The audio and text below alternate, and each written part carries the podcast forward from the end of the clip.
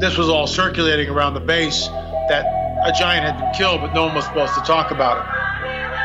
I saw three long bony fingers reach up underneath the door, curl up to grab it, and then disappear. When he came over to me, dude, he slithered over to me. And this giant comes out of the cave, and they're all frozen. And he starts running and firing at this giant. Well, the giant moves.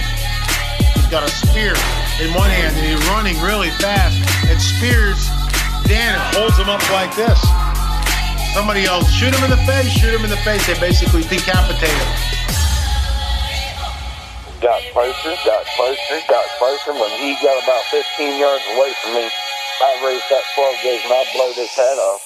I feel something pulling at my leg, and I look over, and there are two small gray entities pulling at me, and they're literally, I'm getting pulled off the bed. I reached my hand into this bush, and I touched air. Couldn't breathe, and I couldn't move, because I know I'm seeing a monster.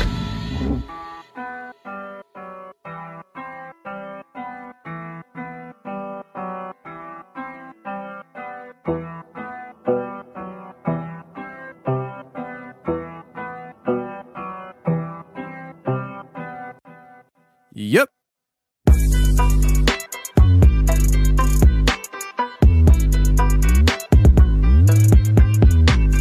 Welcome to the show, everybody. You're listening to The Confessionals. I am your host, Tony Merkel. Thank you for being here. If you've had an encounter or story you'd like to share with me on the show, go ahead and shoot me an email. My email address is theconfessionalspodcast@gmail.com. That's theconfessionalspodcast@gmail.com. Or go to the website, theconfessionalspodcast.com, hit the connection section, and you can reach me that way as well.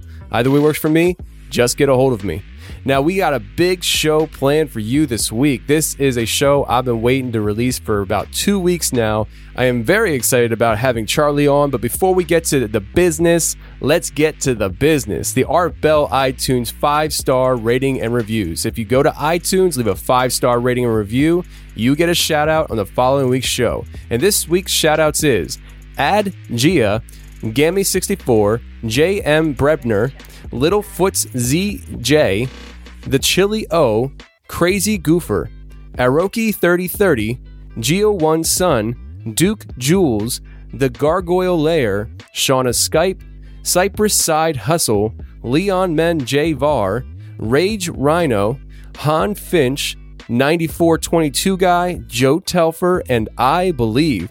Thanks so much for all those iTunes ratings and reviews. I really do appreciate it. That's a lot of them this past week. I really, really do appreciate it. Now, moving on to the Patreon shoutouts. Anybody goes to patreon.com/theconfessionals and signs up to become a patron gets a shout out on the following week's show. And this week's shoutouts is Tristan B, Tony H, Johnny M, Cleet G, Tim M, Andrew S, Steve H, and Carol M. Again, thank you very much for going to patreon.com/theconfessionals and signing up to become a patron. It really means a lot to me. And patrons, please, all of you, pay attention to what's coming down the pike, because there are some big things happening with Patreon, and we are going to be taking things to a new level. So thank you very much, and pay attention, because you don't want to miss out on what is going down. Anyways, let's get to this week's show. We have Charlie coming on, and Charlie is a retired military man who actually had to leave the country because of what he was involved in. He feared certain repercussions for what he was doing for the military. He comes on and talks about a downed aircraft that didn't seem like it was from this world, yet his technology worked on it when he was retrieving the data. And then he talks about the journey going back to the ship and how there was time slips and lots of other things. This show is going to take you down a wormhole that you are going to be glad you strapped in for the ride. So let's get to it right now.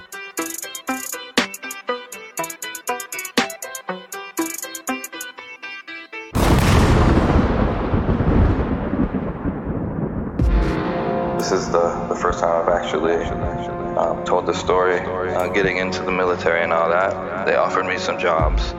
And when I went in, I ended up in a special ops platoon. They didn't really tell us what the mission was. It's weird, man. We didn't know what type of aircraft we were looking for. So we finally get to the site of where the aircraft is. We see this aircraft, and it's got this big trail of debris where it's smashing through trees and all this stuff. It was super cold. It was like a checkerboard, right? But it was black on black, so it was like a matte black. You know, what kind of tech is inside this thing? I have no idea. I don't know if I have the gear for it. It still had power inside. It was a very weird aircraft.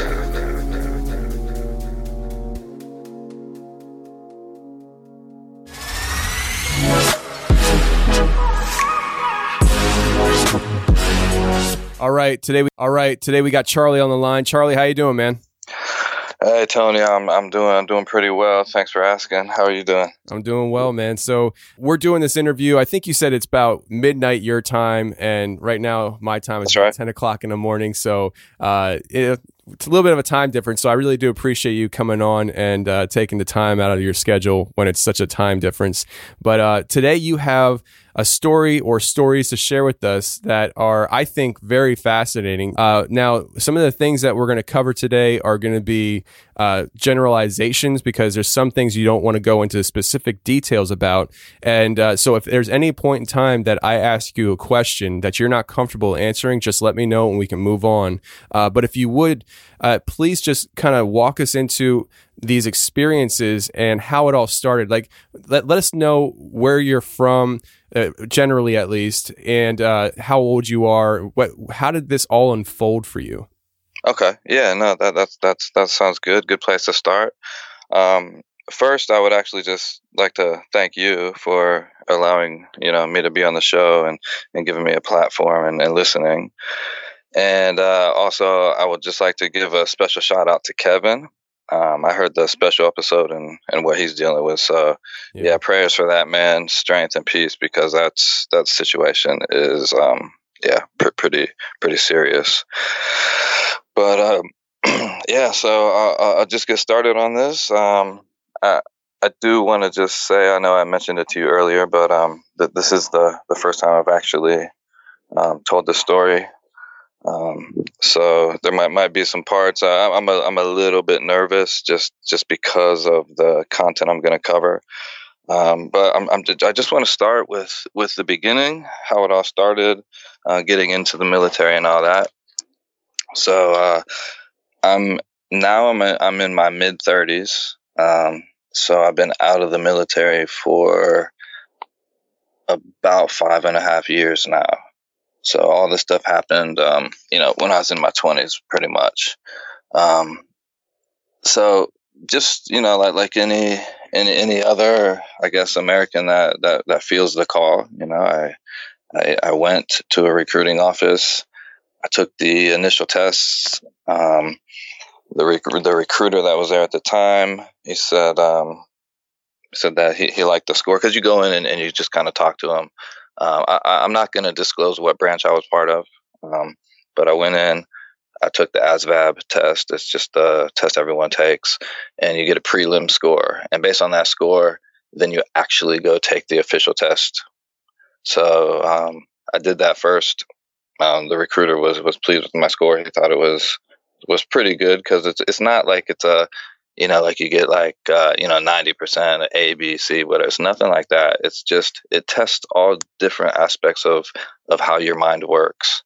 So anyways, I did that. I agreed to go up to the official testing station. So it must have been maybe 2 weeks later we did that. They take you up there. They put you up overnight. So the first day I took the test. Second day, I had the results, and then I talked to some detailers, and that's where you pick your job, right? So they offered me, based on my aptitude testing, they offered me some jobs, and I chose to go into a particular intelligence job, which was fine. I didn't know going into it, when all of it started, like where I would go. I thought maybe cryptology or something like that. But anyways, long story short, intel. And So from there, you just you sign some papers. They get you all set up. They let you know roughly your leave date, where you're gonna go off, and you go through the boot camp and all that. Now, luckily for me, I'm a bit older, so I already had some life experience. So I was ready to go, man. It was something that I wanted to do for a long time. I just kept ignoring the call, and I just got to the point where I said, okay, this is happening, so we're going to do it. So went to the boot camp. That's pretty tough, 12 weeks. Some unbelievable stuff happens there. I actually had a pretty decent time there. But yeah, the primary objective there is really to get the civilian out of you. So you go through everything from sleep deprivation to like physical beatdowns. Not that they're like beating you up, but they push you to your limits. Yeah. And when I went in, I've always been pretty athletic and all this stuff. So I was ready to go. Like before I went, I made sure I was ready. And you never really know what's going to happen, because you fly to a particular airport, a bus comes and picks up 500 of you. So you're on a caravan of buses. They take you to the location where the boot camp is. And when you get there, you have no idea what's going to happen. So you're just along for the ride. So just I don't want to spend a lot of time on this, but just long story short, when I got there, they divide you up and they put you into different, groups, different platoons and stuff like that. And those are the people. So there's about 80 guys in each group. And one thing I noticed, so the first 2 to 3 days, they just keep you up. Like there's no sleep. There's no nothing going on. You're just getting ready, just in doc. So what ended up happening is I ended up in a special ops platoon, even though I wasn't. And there were a couple other guys that also were not special ops, but somehow we got lumped into this group. So I don't know if that actually has any significance on what happens later as far as where my career went. But when I look back on it now and I see how that happened, I'm like, wow, that's actually strange. How did I actually get mixed in with this group when technically I didn't have any business there? I didn't sign up for anything like that. Yeah. Right. So, it was just something weird that I look back at now. And, so I did all that. Once you get through the whole boot camp situation, you then go off to your training command. So you don't have orders yet. You go to get, because boot camp is only about getting you ready for the real thing, right? So then you go off and then you start training for what your job is, what you're going to be doing. So I went, I'll just say somewhere in California, and California's great. If you haven't been there, it is outstanding. But while I was there, I did what I had to do. I did all my schooling. I think I was there for a couple months, and then I was pushed through my schooling. And the way it works is each class is about 20 people, males and females, and they take the top performers from the class and they allow you to pick orders first.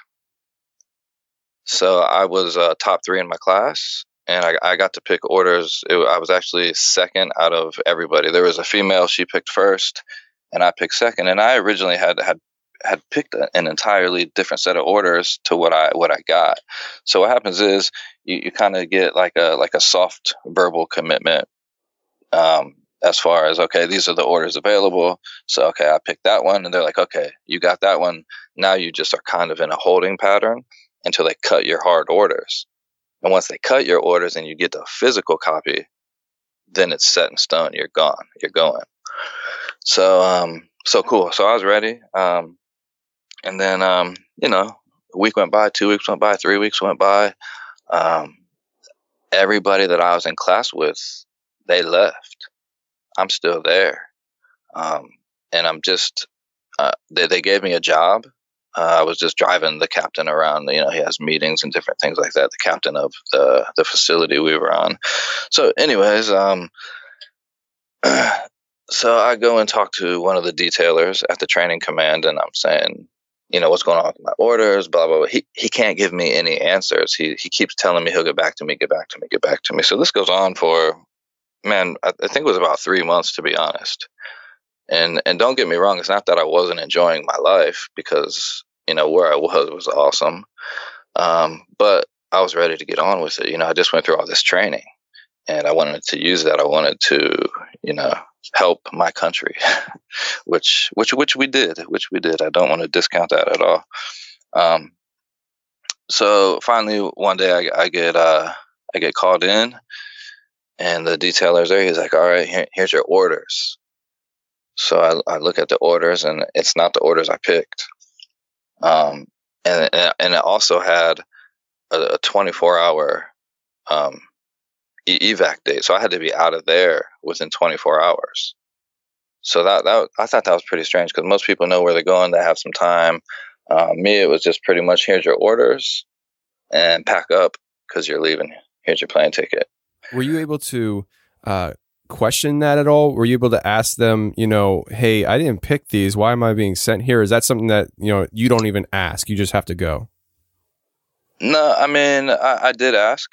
I did ask, and the detailer that actually gave me the orders, he had nothing to do with it, because it came down to him from somebody else, which may have come from, you know, we don't know where they originate or why, but we do know ahead of time that you can be sent anywhere at any time for any reason. Okay.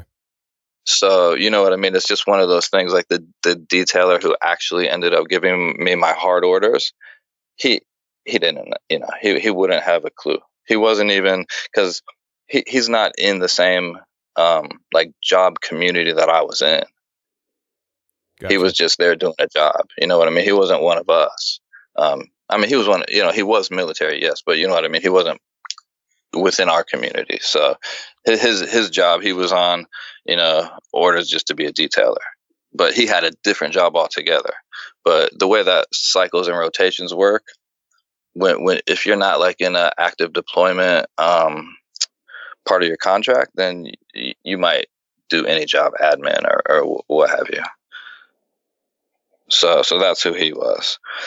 So, yeah, so basically my orders were to an area, and I'm definitely not going to say where exactly, because there's still people there working, and, you know, I'm just not gonna, but it was in the Northwest of the U.S.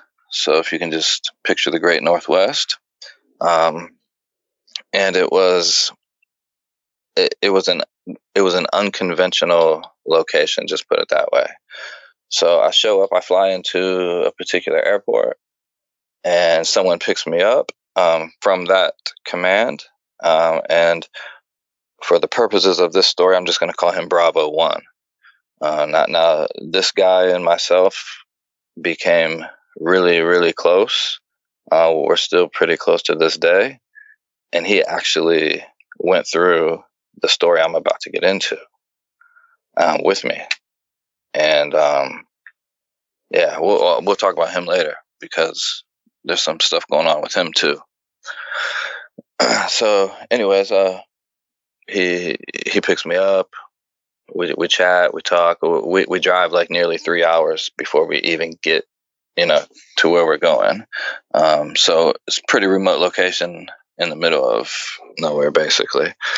And he takes me to my barracks, or actually we get on the base. He kind of shows me around where our facility is, where I have to report in the morning. And then he takes me to my barracks. And cool. Okay, no problem. It's evening time, so I had enough time to get in there, get everything unpacked, get ready to go for the next day. So The next day was actually pretty cool because I didn't know what I was getting myself into, because all the schooling that I did, it led me to believe that I was going to be doing a particular type of intelligence collection. So I thought we were going to have basically like an objective. We would collect against that objective. We would take information and create intel out of that, and then we would, push that up the chain of command or laterally or wherever it needed to go. And that was it, right? So I arrive at this facility, and it's really cool looking. Technically it looks like a prison. It has like a double fence with a dog line, and it's barbed wired all over the top, and there's cameras everywhere, and I'm the FNG, right? I'm the new guy, so I can't even get into the building. So I have to, like, before you even get into the lobby, you have to go through 4 doors.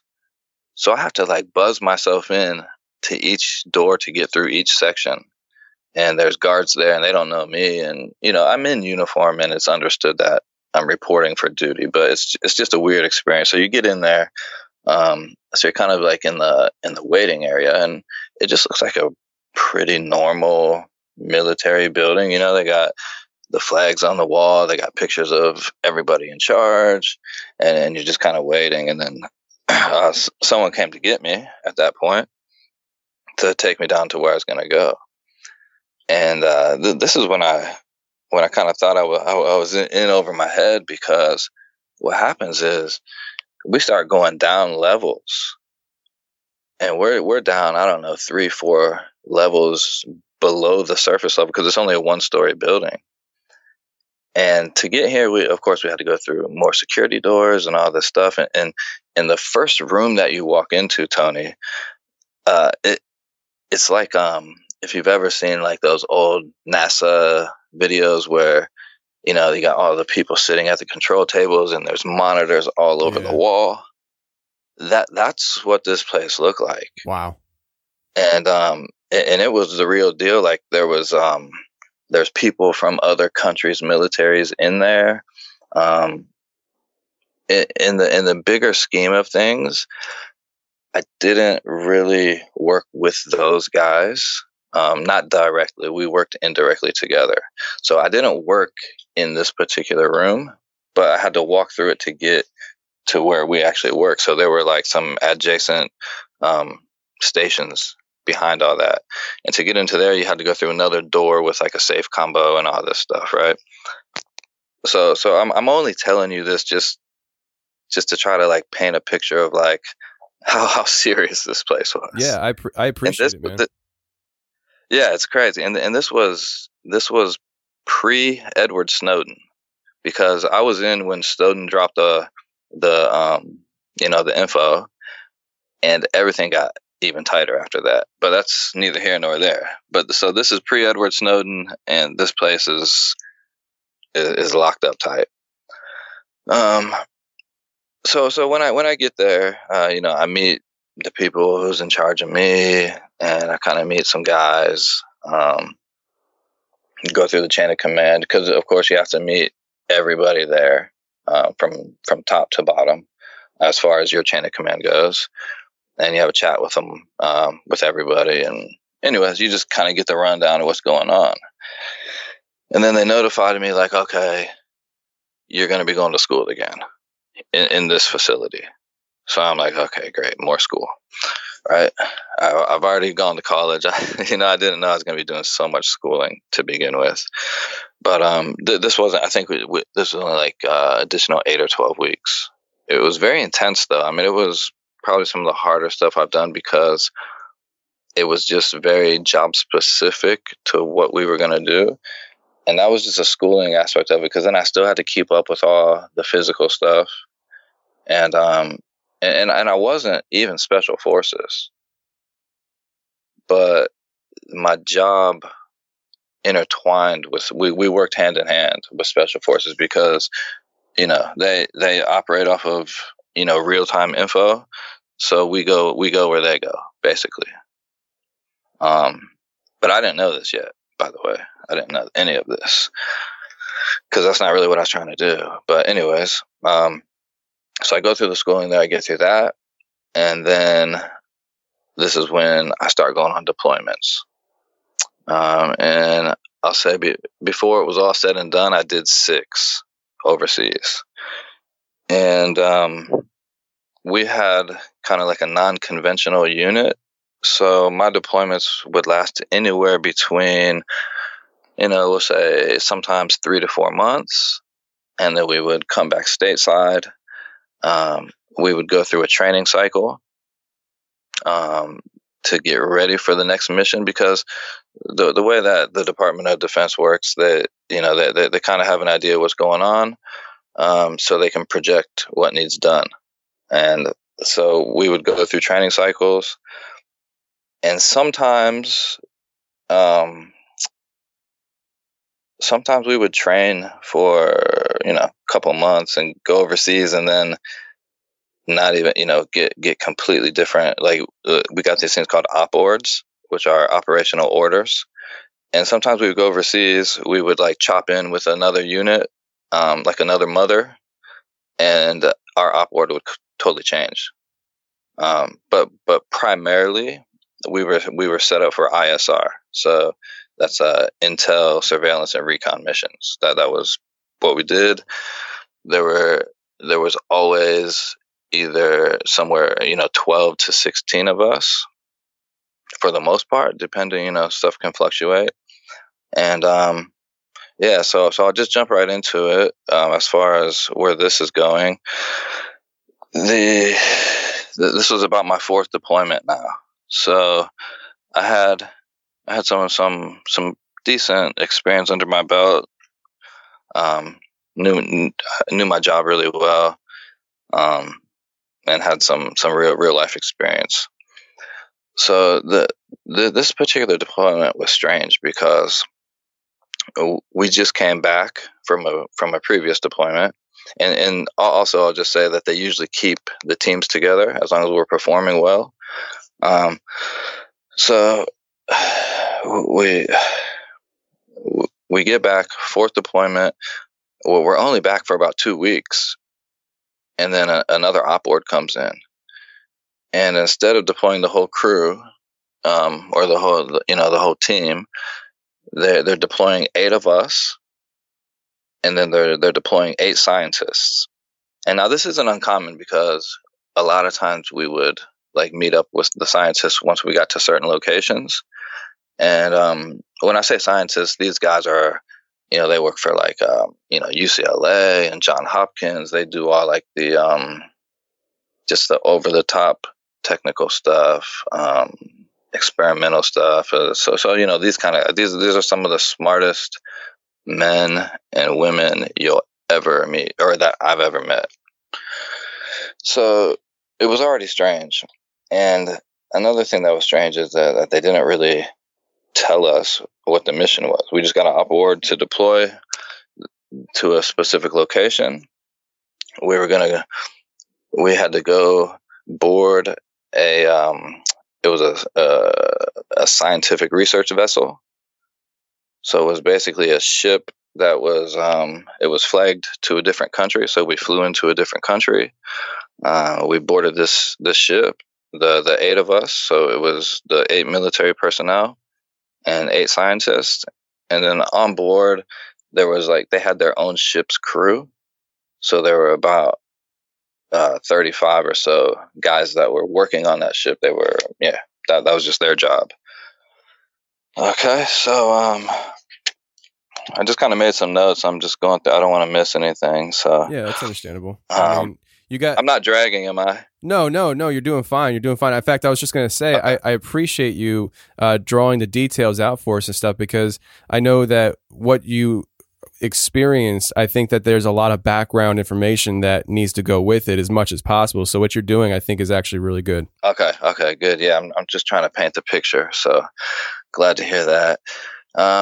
All right, then. So we board this ship. We have all our gear with us that we're going to take. The scientists have their gear. And like I said, this whole thing was a little bit strange, because still up to this point, we don't know what exactly we're doing.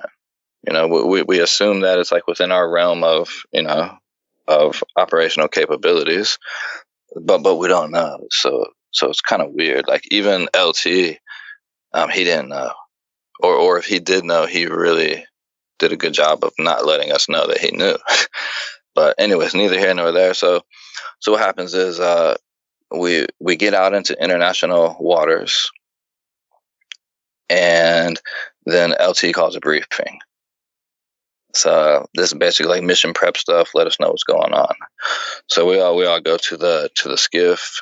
It's just us and the scientists in there at this time. And LT lets us know that we're going on a search and recovery mission. So we're going to actually disembark and be on the ground somewhere.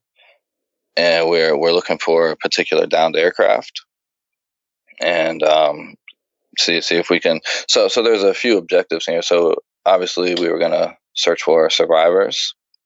And then another thing we had to do is we had to find the aircraft, and we had to basically extract as much data we could from the, you know, the computers and stuff on board, and then destroy it.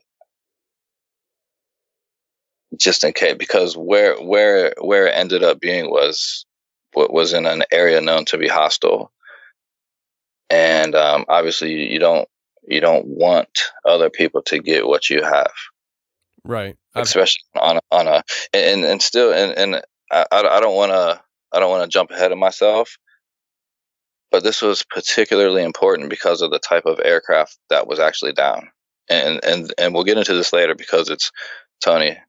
It's weird, man. It's weird. Yeah.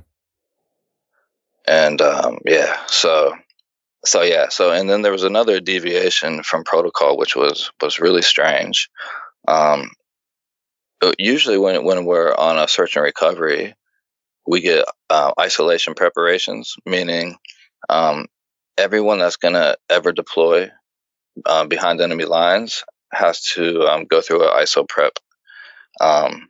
Contingent, and all that really means is it has some very detailed, very personal information on it, so that if I'm overseas and I get captured by the enemy and I'm beat to hell and I'm barely conscious, you know, you guys can swoop in, ask me one or two questions that would only be on this ISO prep and that only I would know. And if I answer those correctly, then you know you have the right guy and we can get the hell out of there. Right? So we didn't have any ISO preps. We didn't know who we were looking for. We didn't know what type of aircraft we were looking for. What they gave us like a general Latin long of the I guess the crash site. And then I guess we were so scientist heavy because they had a lot of sensitive equipment with them that could pick up particular frequencies and stuff like that. So they had a whole array of frequencies that they could scan for to try to help locate this aircraft. So we're getting ready to go. And I'm already noticing, like I've already told you about a few of the things that were weird that didn't quite add up compared to previous missions. And then these scientists, like a handful of them, I knew. And one or two of the guys I knew pretty well just from previous times. And these guys are just regular cool guys, man. They got families at home. They're not out here trying to get into too much trouble. You know what I mean? And I could tell, man, they were scared. We were chatting. Because another thing is too, we're on a 36-hour boat ride before we even get to our disembarkation point. So we had to go, we had to go quite a ways, and we're also on a ship that is it's a scientific research vessel, so it's not that fast. It's not a warship. It's nothing like that. It's just a ship. So. I guess I don't know what they have to go through to get permission to go into certain areas for whatever. So all that happens, you know, outside of my pay grade. So as we're getting ready, I'm talking to some of the scientists, and man, they look nervous, like I couldn't tell if they knew like more than we did or what, but something was off. So the like my spidey sense basically was tingling. You know what I mean? Yeah. So anyway, so we finally arrived. So we are roughly like 2 nautical miles off of our 2 nautical miles outside of where we're going. So at this point, we're expecting to make landfall. Go 2 days in. Once we find the site, we were gonna spend about 12 hours there. Do what we had to do, and then 2 days out, and then back on the ship, and then done. All right, that was the plan. So no problem. So we got to that point. We used 2 separate ribs. So there were 4 mil. Oh, it's a rubber hull inflatable boat. It's just like a little speedboat. Okay. Little motorboat. So you can kind of, because the ship can't get that close to the shore without grounding out, So, and plus we're in a, I want to back up too, because we're also in a covert posture. So all comms on the ship were down, and so there were just weird things going on. Right. So that means that pretty much you're isolated, alone. There's no communication, nothing like that. No communication. We have like some HF frequency, which I'm definitely about to talk about here in a minute, because we took some obviously comms so we could talk to Alpha Kilo, which is the ship, which we called Alpha Kilo for this particular mission. So obviously, so we could keep in contact with them, because we have windows where we have to do comms checks, so they know that everything's going according to plan. Because once you get out there, man, you're on your own. So if they have to send the cavalry, man, you have like a 48-hour tether, so you can't even get help for a couple of days if something goes wrong, especially where we were. Which again, I'm not going to even say where we were. I'll just describe it. So we get on these ribs. We speed off to the shore, and basically we roll up on a beach, and we have like the ribs come equipped with a lot of different stuff, and they have like netting you can put over them. So we kind of like hit them a little bit, because the beach had like, it was a little sandy, it was rocky, and it had like a lot of like driftwood, and so it's this type of area. So we were able to like put the ribs up against some of that stuff and then net them. So just put a net over them to kind of hide them, right? Unless you're right up on it, you might not see it. So that's fine. So the area, I'll just kind of describe the area. It's like a rocky woodland area. It was a cold time of year. It wasn't snowing, but it was pretty chilly. And like I said before, it was an area that we could consider hostile. Like if we ran into people, it might go off. So we had to be pretty careful. And plus, we had 8 civilians with us, which were very important for what we were doing, because they had all the technical know-how and all that stuff. Okay. So all right, so we're on the beach, and we have our general lat and long where we're heading to, and we start going. So we're kind of just going through as a group, if you can just like imagine like a hike basically. There's 4 leaders in the front. We keep all the civvies in the middle, and then there's 4 of us in the back, and I was part of the back 4. So we're hiking up, and we had a plan planned down to the minute. We were going to go to a certain spot. We were going to get a little bit of sleep, we were going to wake up early at basically at dawn, and then we were going to make the rest of the way in there. So 2 days in, and then we figured we could get to the site. So this is when some things started going a little weird as far as operational concerns go. Because another thing I forgot to mention is we had a window. We thought we had about 5 days before a storm was coming in that was going to basically put us in like a sea state of 6, which is pretty hefty, especially for the ship we were on. So it was very important that we got in and out as quickly as possible. So I don't know if that really plays significance. We'll talk about that a little later. But we get to a point in the day where it's starting to get dark now, because we didn't. Another thing is we didn't leave the ship like real early. We left like in the late afternoon, just so we could make our approach almost under darkness. So yeah. So we get there. We're walking through, and we get to like we went through our first comms window, no problem. But we're also going up in elevation as we're walking, and we're getting into some thicker, more dense, like wooded areas, which normally isn't a problem for HF, which is high frequency. It's that stuff is designed to basically talk over the horizon. So we get to a point. We get to our second comms window, and suddenly we can't communicate. So I'm going out over the radio, basically saying like Alpha Kilo, radio check over,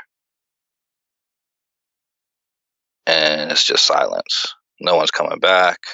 So we go through this a couple times. We had 2 radios with us. We tried both of them, and we weren't getting anything. So what we did, we had 2 guys that were like basically like recon scouts that were with us, and they took off. They were trying to get to higher ground to make contact. So they left us, and they just went ahead. I mean, we were all going along the same drift line, so it's not like they just went off in some direction. You know what I mean? And So that night we kept walking. Those guys kind of double timed it, and we didn't hear from them for a few hours. And now it was time to camp. So we kind of there's a particular way we set up in these situations. So anyways, we set up camp, and the 2 scouts that went out, we never heard from them. We couldn't reach them on comms. So something strange started happening because we all had like individual comms, so we could communicate with each other within like 1,000 meters, right? And now these comms are playing up too. So if I'm not like an earshot of you, we can't communicate like verbally, which was also weird. Things were malfunctioning now. So anyways, the 2 scouts that went up, they ended up, so we set up camp, and they actually never came back that night. It wasn't really that alarming though, because there's protocols for everything. We just figured they hunkered down somewhere, whatever. So nightfall, we get up on day 2 very early. Like I said, those guys never came back, and we're hiking now along the same drift line, and something weird started. Like over the radios, they just started squawking, like just periodically. So we would just be walking, you know what I mean? It just like squawks in your ear, and you're like, well, why is this happening? It was just abnormal, very abnormal. So it happened a few times, and it's not like we couldn't hear anybody. Like it didn't sound like anybody was trying to call out to us, but the radios would just squawk. yeah, I don't really know what else to say about that. So that happened. So as we get up the, you know, get up a ways, and we're walking probably maybe a few hours into it now on day two, the recon guys, they met back up with us. So they just said that they got to a certain point. They still couldn't contact Alpha Kilo. They were exhausted. They camped out. All good. Like, another thing I should say is these guys, they were very highly trained guys. So you don't have to worry about them.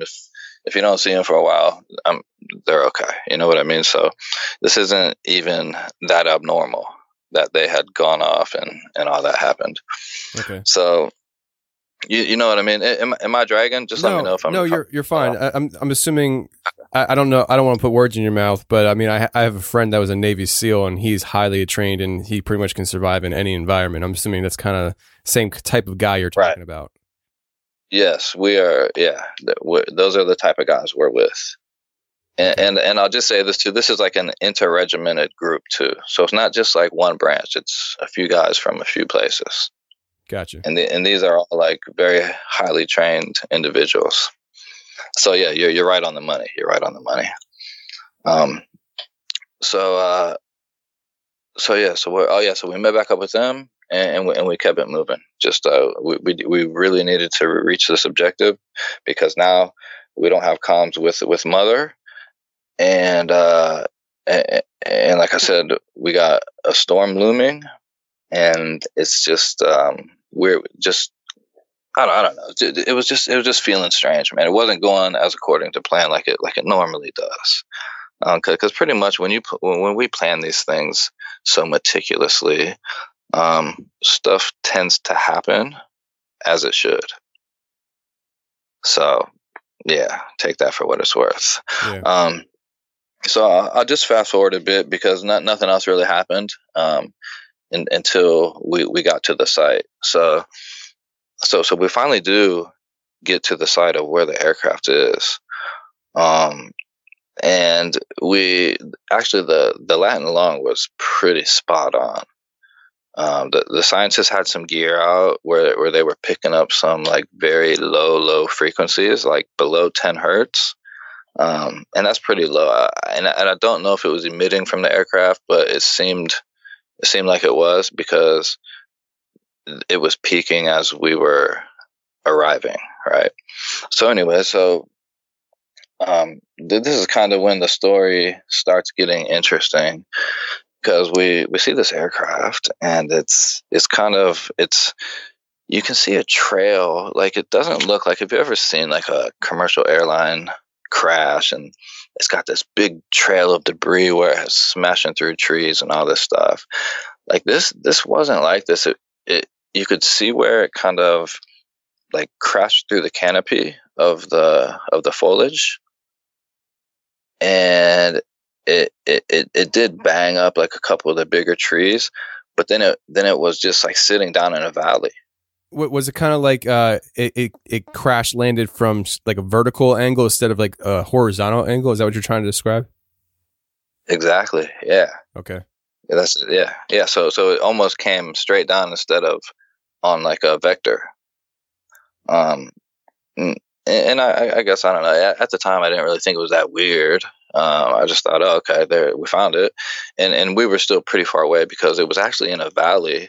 And we had to climb down like about 50 feet to actually get to on the surface that it was on. But right away you could see that this was it was a very weird aircraft. So this thing was from our perspective before we got up to it, it was jet black. It was kind of like, I guess, the size of maybe like a 737. But the wings were different, so the wings weren't quite as wide, and they were pushed to the back, kind of like you would see like a NASA space shuttle. It wasn't the same shape as that, but it was kind of, you know how the wings are kind of on the aft end of those ones, right? And so this just had a weird look. I hadn't seen an aircraft like that before, and you know, I had seen a lot of aircraft up to that point. So anyways, we climbed down, and we all kind of have our jobs to do when we get there. So because of my specific job, so I had to go into the fuselage. My instructions were to extract all the data. So basically plug into all the computers that were on board, extract everything I could. Then we would perform emergency destruction on those hard drives and stuff like that. And then, like, just for good measure, we would put thermite over everything and basically melt it all. And then before we left, I guess we were going to detonate a local EMP just to make sure to wipe out everything. But I didn't know anything about that because the scientists were dealing with the EMP part of it. I didn't learn that until later, till we were about to leave, which isn't really a big deal, but that's just weird that we didn't even know about anything like that. Because we had to set it on a timer to make sure that we could get far enough away that it wouldn't, mess up our gear, because we had gear too. And I don't know, maybe that's the reason why our radios were playing up to begin with. Maybe, I don't know. It doesn't really matter, to be honest.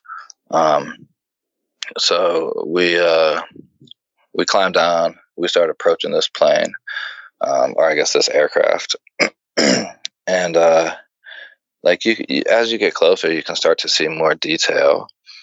And like the outside of it was it was like a checkerboard, right? But it was black on black, so it was like a matte black. This entire thing was black. It didn't have any flags on it. As we got closer, like it didn't appear to have any like traditional weapon systems that I have seen, anything like that. There were some parts that looked like maybe they something got like tore off or something, but there wasn't a lot of damage to it that we could see at this time. So we kind of get up to it, and while we're there, we set up security. So some guys are just on security. Some guys have different jobs to do. The scientists, they all have their stuff to do, right? So they start breaking out their gear, and it's getting dark now. So we set up lights and stuff too.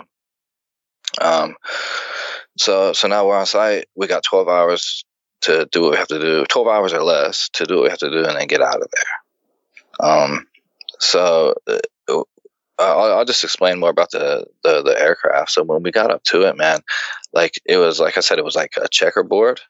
So like, but every other check on the craft was like a ceramic tile almost, but it was super cold.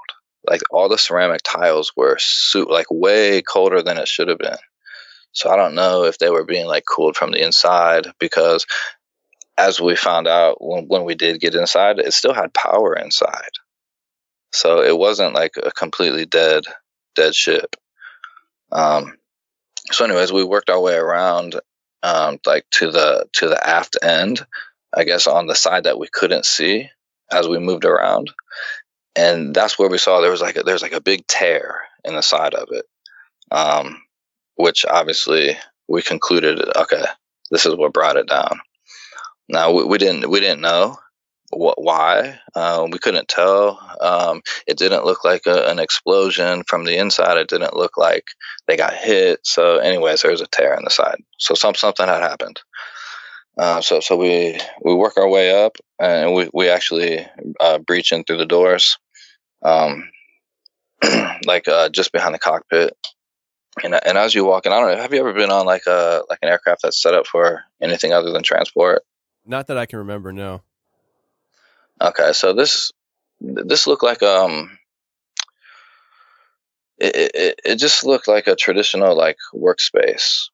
So you had like once we got inside, like I said, the lights were still on. That was fine, and there were just different workstations that did they're set up for different things. If you've ever been on a ship or a submarine, and you've ever been through any of those workstations, it was set up kind of like that. So obviously each station has a different function, and it seemed to be pretty intact. There wasn't really much noticeable damage on the inside. So at this time, me and one of the scientists, and this is a guy that I had worked with before, so I was very comfortable working with him. We kind of moved on to our little area where we had to work, and we got to work. He was doing his thing, I was doing mine. So it is dark out now, and like I said, we're in the elements, so we're hearing well, I guess we thought were like wolves and stuff, like not too close, but it just gave you a chill, man. Because just when you think that you're just doing your job, then you're reminded that you're like in the middle of somewhere, and not only could there be hostile humans, but now we're hearing things that would probably eat us. And so it was just. I was starting to feel uneasy, and nothing strange even has happened yet. And I'm already feeling it because I think the tension was like bleeding over from the scientists, because they were, like I said, they were feeling a certain kind of way before we even left. So we get there. So basically I extracted, I would go through like each machine, and actually, for the way that the aircraft looked, I thought, what kind of tech is inside this thing? I have no idea. I don't know if I have the gear for it. But I did actually. I mean, it wasn't like super advanced stuff like I thought it might be. It was pretty traditional hardware. So I was able to connect, and what I would do, I would just extract all the data I could. I would upload a virus into that system, and then I would move on. Okay, so now this is when this story starts getting a little bit strange, and there's a few points that get strange, and this is one of them. So I arrive at this particular workstation, and the screen was still on, which that's fine. It wasn't really doing anything; it was just there, but it had a language, like it had characters on the screen, and it was a language that I've never seen. And I, at the time, I was trained. I could identify about 7 languages just on sight. So for me to see some characters that I didn't even recognize, it was pretty strange. So I'm kind of like standing up over this console, and I pull my field manual out, and I'm flipping through, and I'm trying to find, I'm trying to find what language this is. I guess this might have been more for my curiosity than anything else. And as I was doing that, I did have the terminal plugged in, so I was extracting data as well. So while I was waiting for that, I was looking through my field manual. And at that time, the guy with me came up, and he's kind of hovering over, like to the side of me, like looking what I'm doing. And he's like, "What are you doing?" And I explained to him the situation. I said, "Oh, I'm just trying to identify what this is," and then I just go on about my business. I'm flipping through some of the pages. I'm doing my thing, and he's still standing there. And then, like, Tony, man, he just like put his hand, like calm, like calmly but very sternly, on the book I was looking through. All right, so I looked up at him, and he says, "You're not gonna find it in there." And I says, or I must have had a look on my face, like, how do you know? Something, because I'm just looking at him, and it's kind of like a moment of silence, and our eyes are locked. And I said, well, how do you know? I said something like that. And he says, this is strange, man. He says, And at the time, I didn't even know what this was. But somebody like you, Tony, you probably will know what this is right away, because I had to, later on, I went and found out about this. But anyways, he says, you won't find it there. And I'm like, why not? He said, it's Enochian. And I had never heard of that before. Oh, man. So, do you know what that is? Well, I'd never heard Enochian. Is it like a derivative of the word Enochian? I don't know. Okay. It starts with the E. It's Enochian. Oh, hold on a second. Are you talking about? Oh, you said Enochian as in Enock or ch, like Enoch? Yeah. Yes. Oh. Yes, that one. Oh, Enochian. Gotcha. Oh, is that what it is? Enochian. Yes. Yes. That's. And I was oblivious at the time. Yeah, I.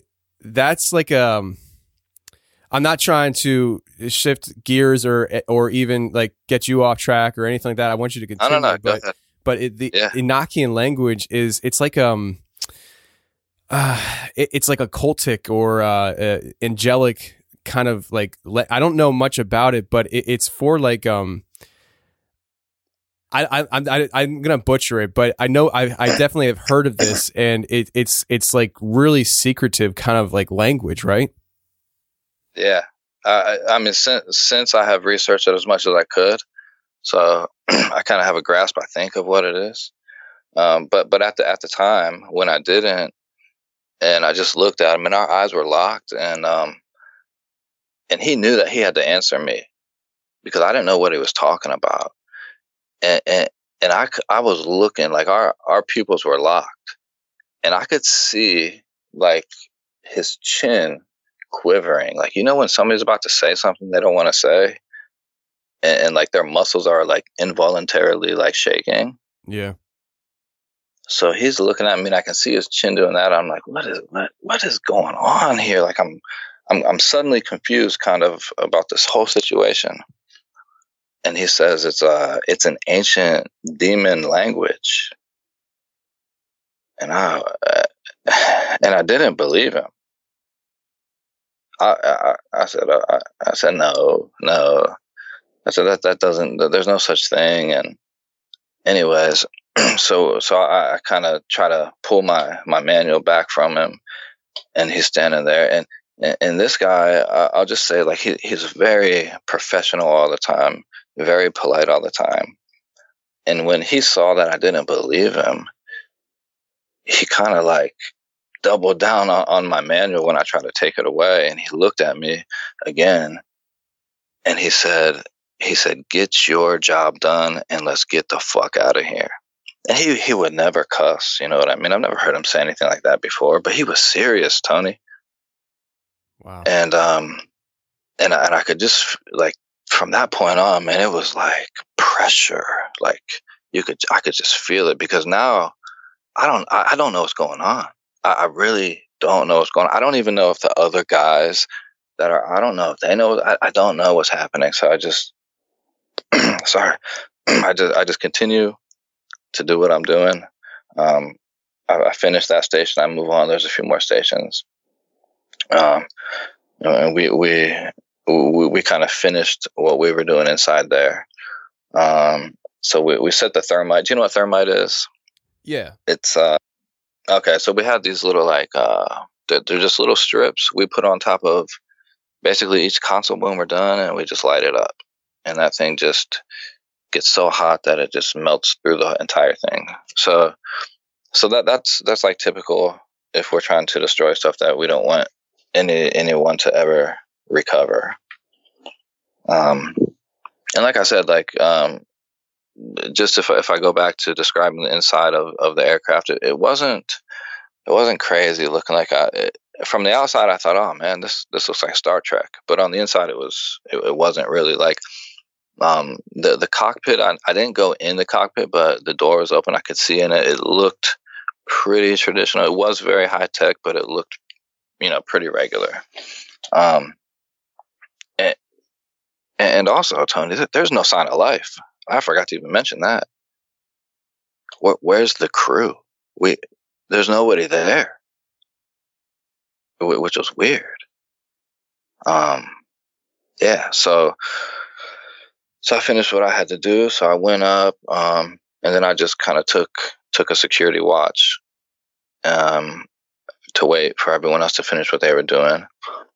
And man, so as you can imagine at this time, like I'm not telling anybody what's happening, because Bravo One, which is the guy I told you about that had originally picked me up, he was there too, but he was doing something else, job specific for him. So I didn't even mention this to anybody else. So this is all like marinating in my head, and I'm still not sure if I believe what this guy said at this time. I just don't know. It's the most bizarre thing I've ever heard.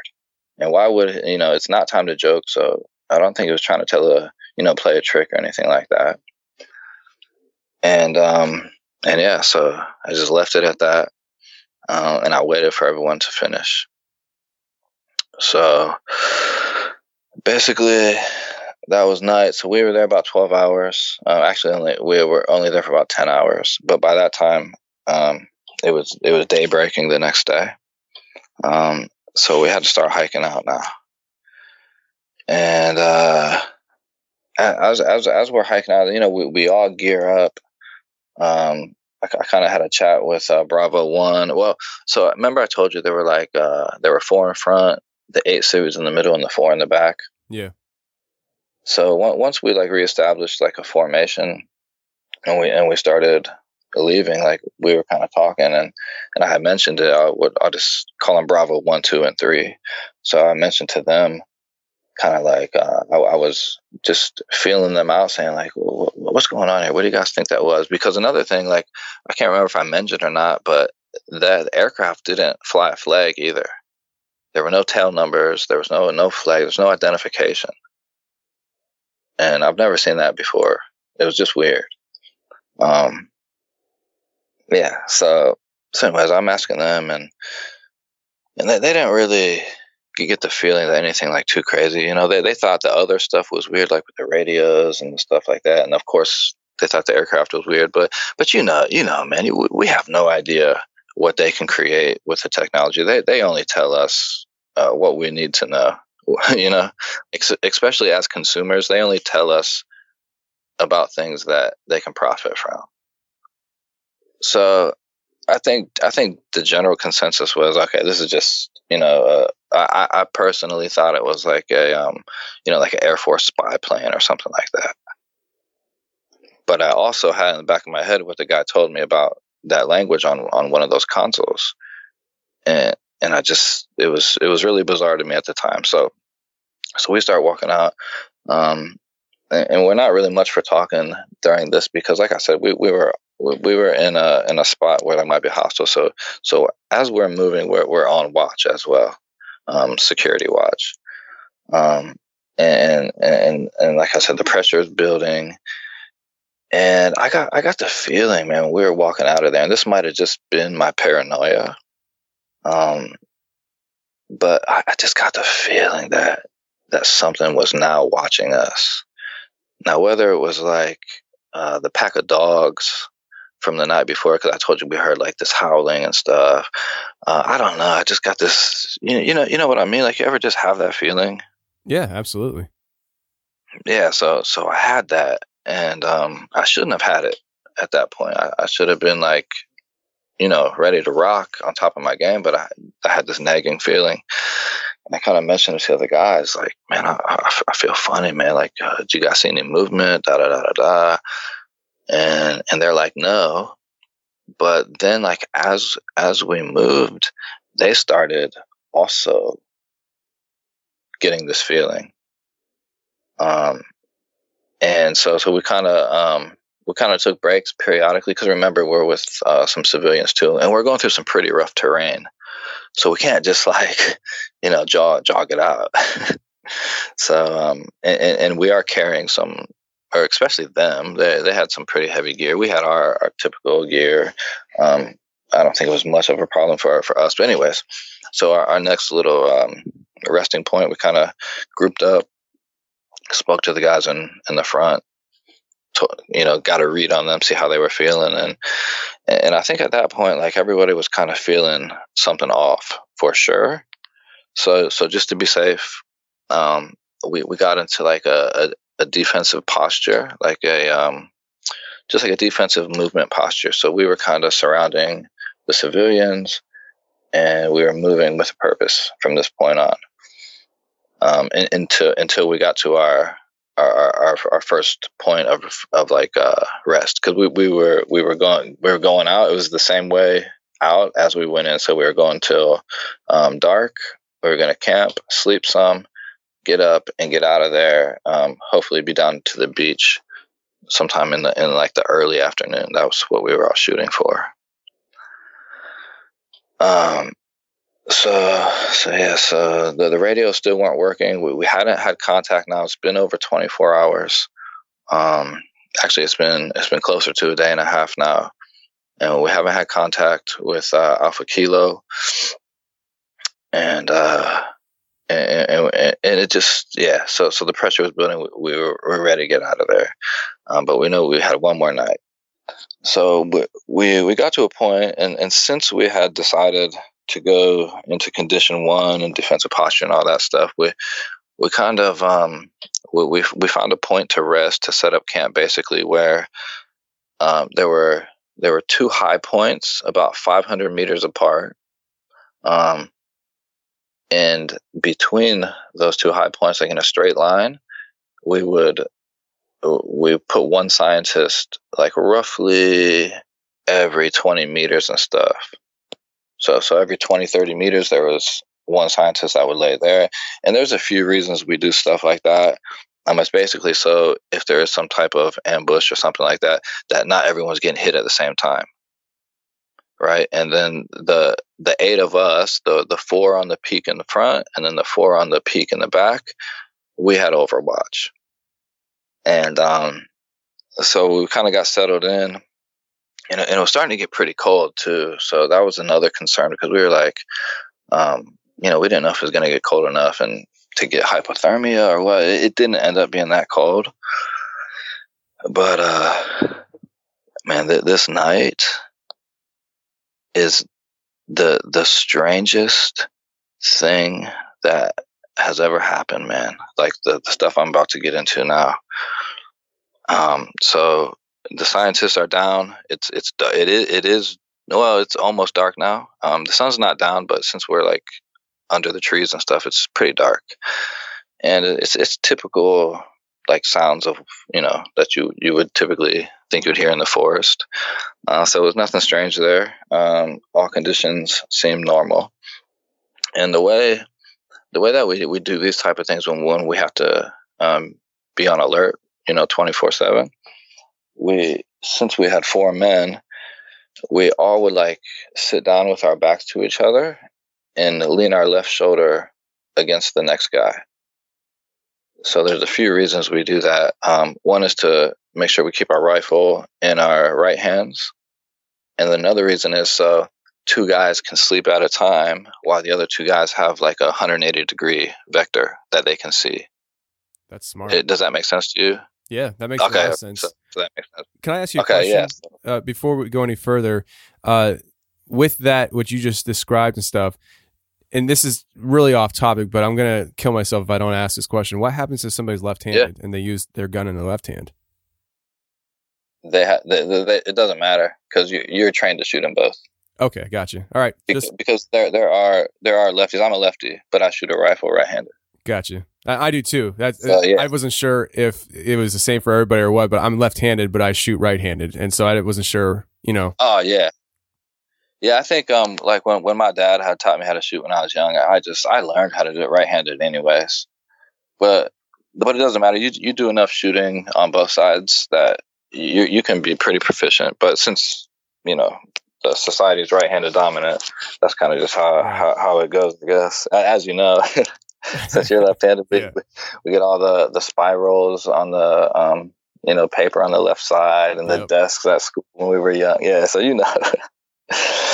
yeah. Okay, so let me get back in here. Okay, so we had the guys. So like I said, they were about 500 meters up. We had the scientists on a string, kind of in the middle of us, in all of our views. And then we were set up like in a vector formation. So two guys could get some rest.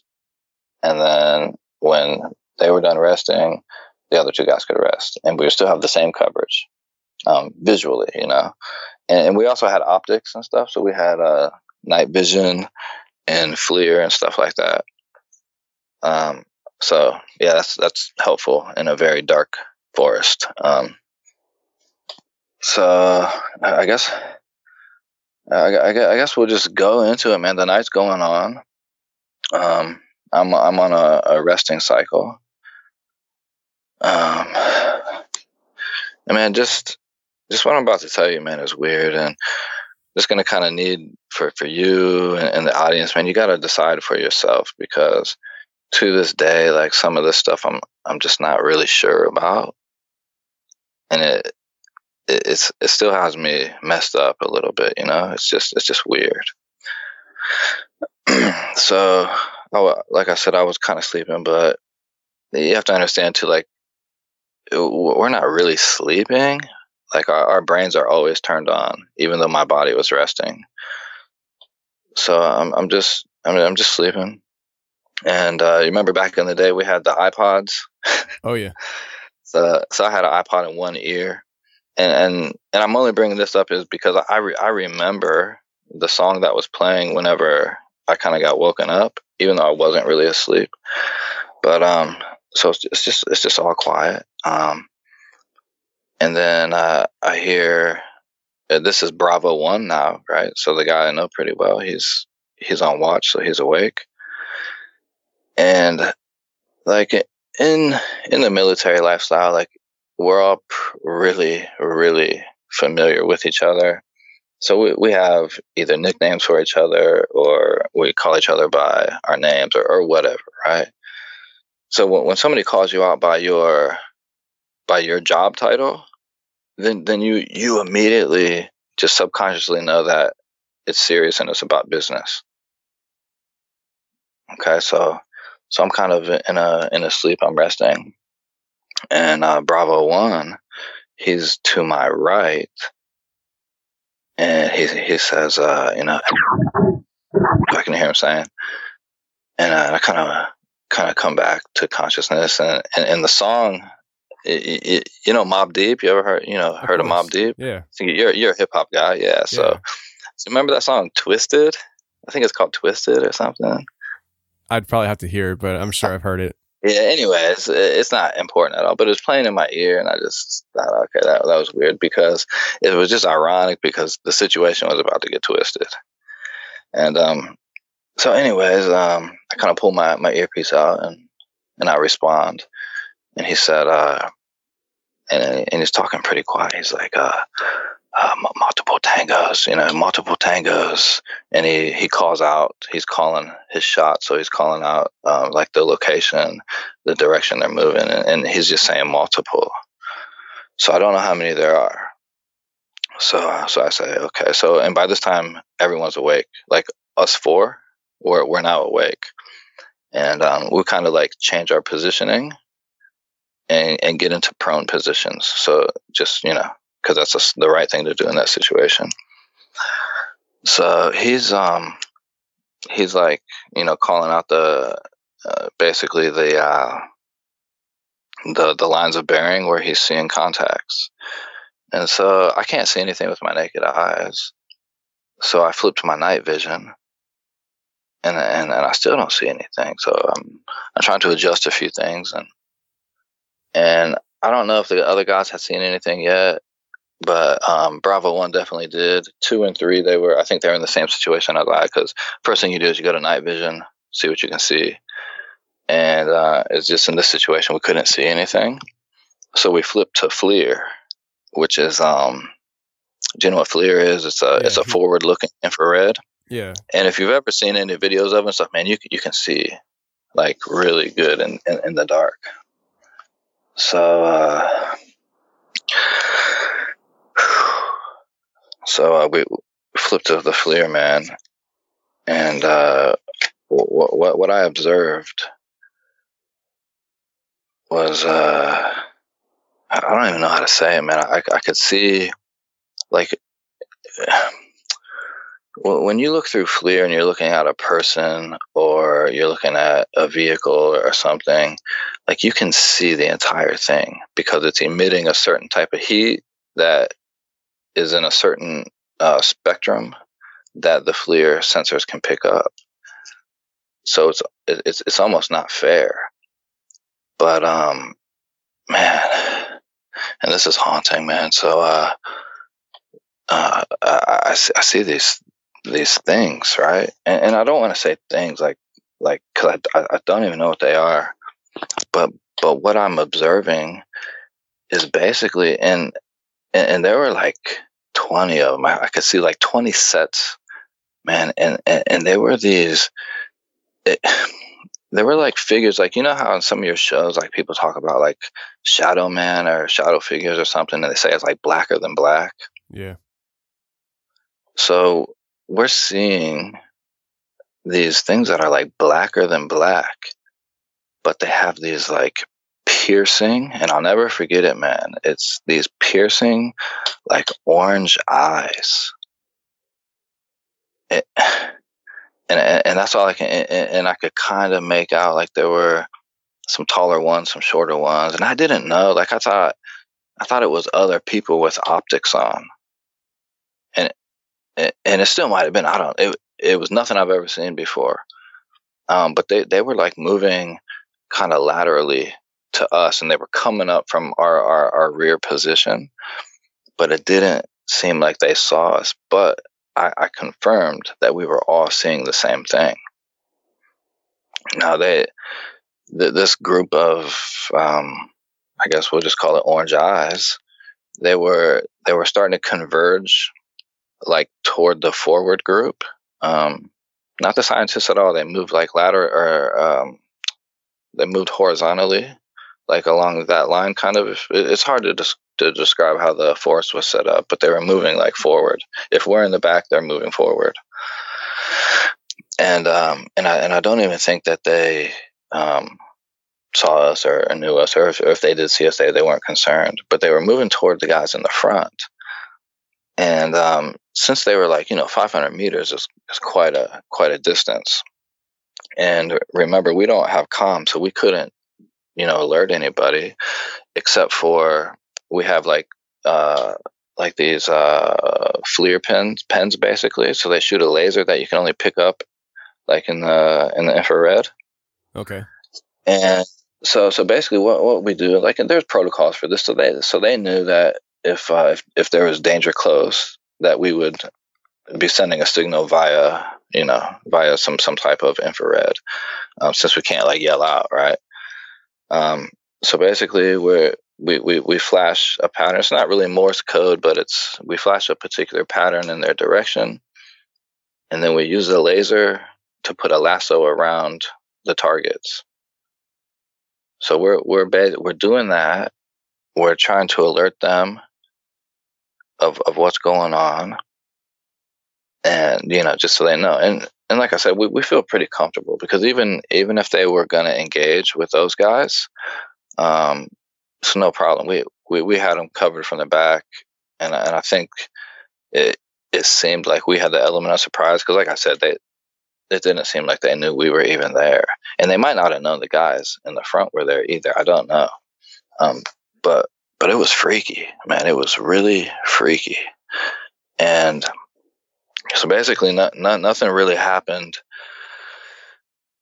yet after that. Like, nothing immediately happened. It stayed quiet, and we were kind of went back through our cycles of resting and stuff. Hold on, I just want to flip in my notes here, make sure I'm not leaving anything out, because I'm feeling funny talking about it, man. I can understand. Just want to make sure I'm not. I mean, this is something that you haven't talked about before at all out loud. And I can understand your, hesitations, discomfort, and trying to also collect all your thoughts into one cohesive statement to share with us. So take your time, man. Thanks, man. I appreciate that.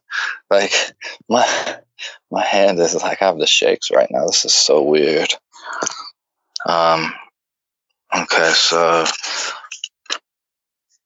So yeah, so that happened. And like I said, after that little grouping of whatever it was, like passed by us, it was all quiet. It was normal. So we kind of just went back to our normal cycle. And the next thing I remember, so I must have fell asleep. And I was actually sleeping pretty good at this point because I was suddenly woken up. So I'm hearing a very pretty familiar sound, right? I'm hearing tap, tap, tap, tap. And I'm like, immediately wake up. I'm like, that's gunfire. That's our gunfire. You can't really mistake the sound of an M4, And it was coming from the forward location. And, obviously this kind of forced everybody into a panic, like into a scramble, like not us, but like the scientists, they all kind of hopped up, and they didn't, I could see them down in like the shallow valley below us, and they were kind of scrambling around, but I'm hearing these shots, and the way that the shooting is happening, like I know in my mind that these are targeted shots, but the pattern that was the pattern of the shots let me know that somebody's shooting on target. It wasn't like a panic, like brr, brr, you know what I mean? These are very precise shots. Somebody was shooting at something, and to this day, I don't know what it was, and we'll kind of get to why I don't know what it was shortly. So what happened was the guys on the forward hill, like two of them came down, they collected, because like I said, we also have like contingency plans for everything that happens. Like we're kind of prepared, like overly prepared. So if we did get into like an engagement, this is what we would do. So the forward team, two of the guys came down the hill, and they ended up collecting, where they ended up collecting six of the scientists. So that left two that were on our end. And the reason why they didn't get all six is because I don't know if it was like in the scramble or what, that one of the scientists had like hurt his hip. So he couldn't go. So we came down and covered down. Cause by this time, like we are like immediately up, we're ready to roll. Cause your body just automatically reacts. You're kind of like on autopilot. So those guys grab those scientists up in the front, and they go. They're moving toward the gunfire, which let me also know that okay, there's not like immediate danger. There's not like an imminent danger, but I'm still hearing like shots ring out periodically. So guys are moving, and I don't know if I'm explaining this right, but this is happening over a pretty great distance, so we can't see what's happening up there. And then take into account that there's also trees all over the place. So are you following me? Yeah. On this one so far? Yeah, absolutely. Okay. Right. So those guys kind of disappear. The four of us from the rear watch, we go get the other, the other two guys that are still there, and they're pissing. They're pretty nervous, as you can imagine, because they don't know what's going on. They just hear gunfire, and then like I said, the one guy had like hurt his hip conveniently, right? And this is the time that we need to move the quickest, because now there might be danger. And this guy can't move. He can't carry his gear. He's in pain. So what we do in a situation like this is we just move on to like one of our contingencies. So what happened is myself and two other guys stayed with the two scientists. And one of the guys that we were, remember I told you earlier, like there were two recon scouts, right, that had ran ahead of us. So there was one in the front and there was one with us. So we sent him ahead to basically catch the other group, and we were going to run. And the idea was that myself, Bravo One and Bravo Two, basically, were going to take the injured and the other scientist to a different exfil point, which was, it was just away from where we had pulled the ribs up. It was about a mile down the coast, right? So we were going to now go on a different path, because in a situation like this, you can't, if you can avoid it, you can't put a civilian in any type of danger, especially these guys, because of who they actually were. You know, these are very important people, just put it that way.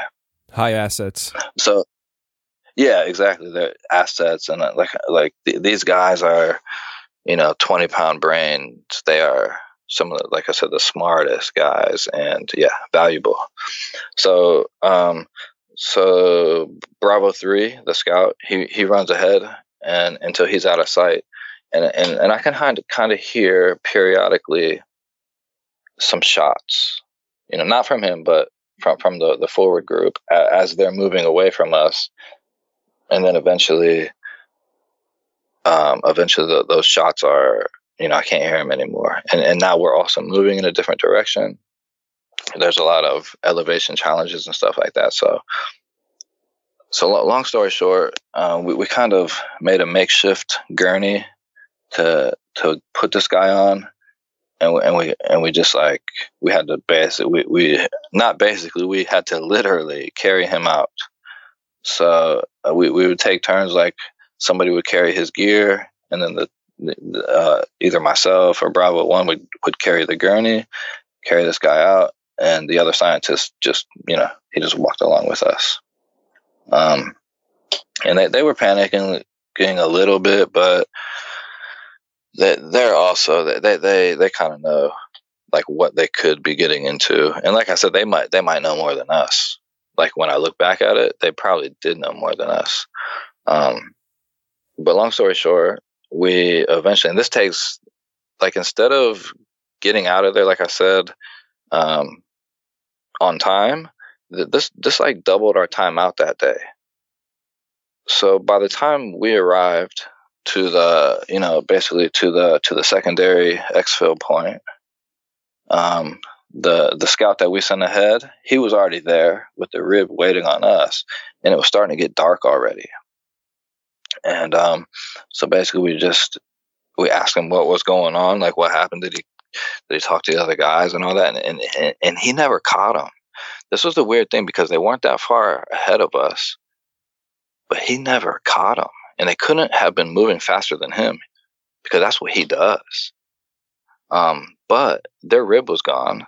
He said like on the beachfront, there were some empty mags, some evidence of some shooting. And it looked like where the rib that they took was, there was like very hustled movement, right? So you can kind of see in the sand that feet are moving fast, you know what I mean? So that was strange, right? It was just strange. And at the time I didn't even really think, like I've had years to think about this thing, to piece it all together and ask myself pretty much every question that I can think of to try to rationalize some of this stuff, because what happens next is also very strange. And I can't reconcile it, Tony. Like it freaks me out. And this is part of the reason why I just kind of just got a fresh start, man. I just had to get away. And, yeah, so we got on the RIB. And now, and keep in mind, like we still don't have contact with the ship, because we have one of the radios, and we still don't have contact with the ship. And the ship now is directly just 2 miles away from us. I mean, as far as we know, That's where it's supposed to be.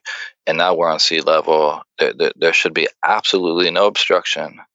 But for whatever reason, we couldn't get in touch. So we get on the RIB. We go back out to the ship. And the ship is still there, but remember I said that we were like in a covert posture, so everything is darkened on the ship. Like there's no lights on it. There's no, this thing is just not even, it's not supposed to be there, so it's not there. You know what I mean? So when we get close to it, we're ready to come alongside to board. And finally we were able to make contact, like a radio contact with some of the crew on the ship. So we came alongside. We got on the ship.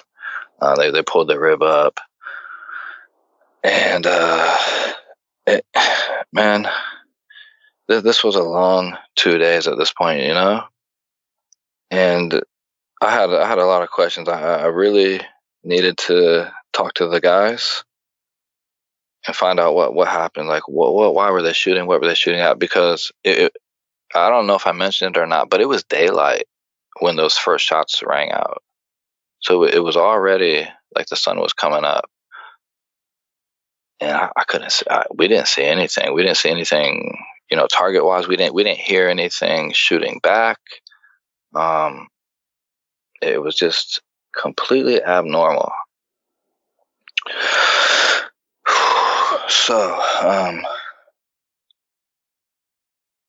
So we grabbed our gear. We took the scientists to the dock, because there's a dock on the ship, and basically, you know, here, we just basically dumped them off, let the dock do what the dock does. You know, then we had our gear. We took our gear to the skiff. We started putting things away. And there were two civilians that work on the ship that were in the skiff, which is fine because they had clearance to be in there. But there was no military personnel. Like, so the guys that came back to the ship before us, we didn't see them. We didn't see any of the other scientists.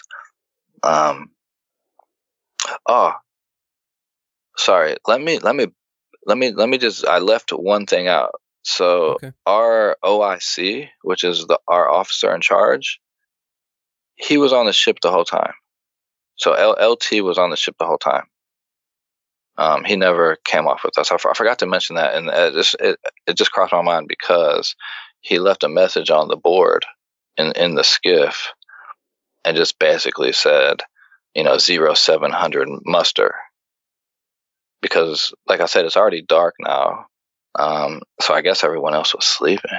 What does that mean? You know, what's that? The zero. Oh, muster. Yeah. Oh, sorry. So just like 7 a.m. meeting. Oh, okay, gotcha. So, like, a muster is just like everybody be here at this time. Okay. Yeah. So okay, cool. That wasn't even considering the situation, and also we didn't know. I mean, we kind of talked to the doc briefly, asked him if there were any other casualties that came on board, and he said no. So we just assumed it was all good, and yeah, so we kind of, the way it was divided up, like out of the four of us, like there were two of us to a room on the ship. So me and Bravo One, which is the guy that I've mentioned several times, like my personal friend, like we shared a room. So we dumped our gear off, and you know, there's a few things we had to do. We had to write up some mission logs and stuff like that. So we did all that. Then we went back. We showered, you know, and let me tell you, man, we were exhausted. Obviously, we were just out for a couple of days, and even if you're out for a casual hike for a couple of days, you're going to be pretty tired. And we weren't necessarily like climbing and stuff, but it was a pretty rough one. And just exhausting. So we all shower up, and the other two guys, they go off and do their own thing. Yeah. So now me and Bravo One can now have a conversation about everything that just happened, because I didn't tell anybody about like that Enochian stuff. And I didn't really, once we got moving, I didn't really think about it too much more. I didn't have time. There was just other stuff happening. So we kind of had a chat, like when we were on site on the location, he was doing a lot of like, what we'll just say, environmental scanning.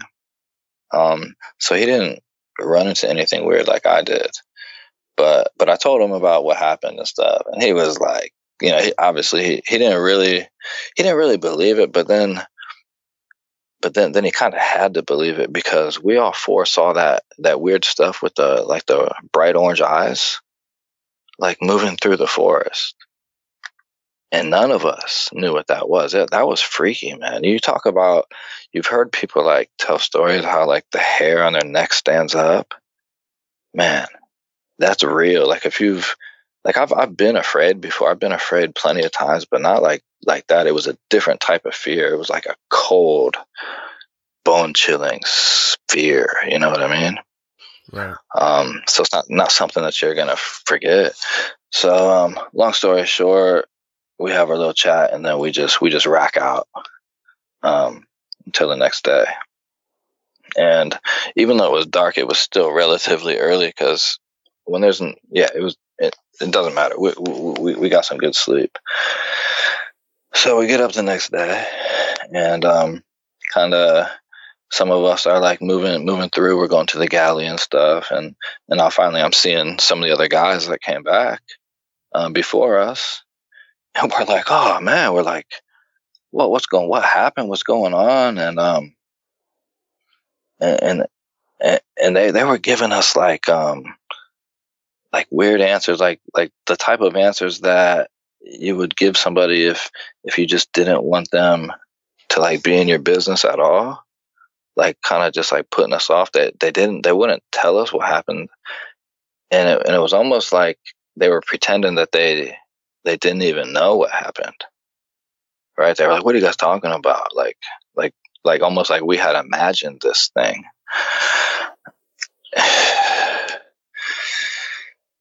And, man, this is what really messes me up, because what happens next, man?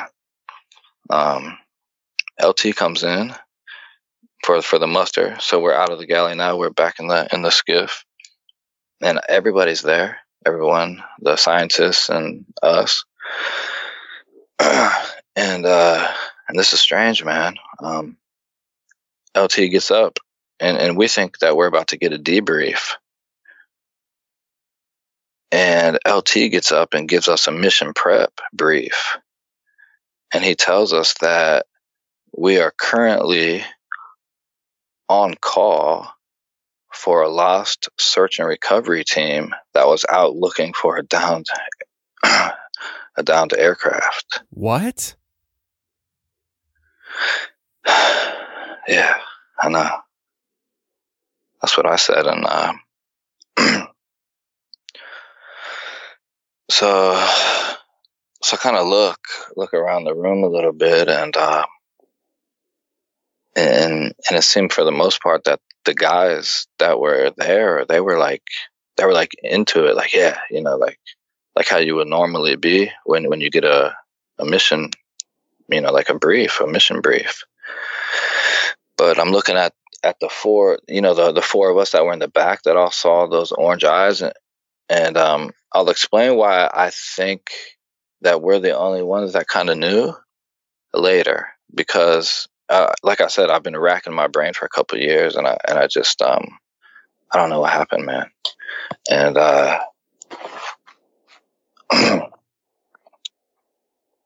and I kind of say something. I can't even remember what I said, man. I was kind of shocked, you know. Like I thought he was joking, but LT doesn't joke, you know. LT does not joke.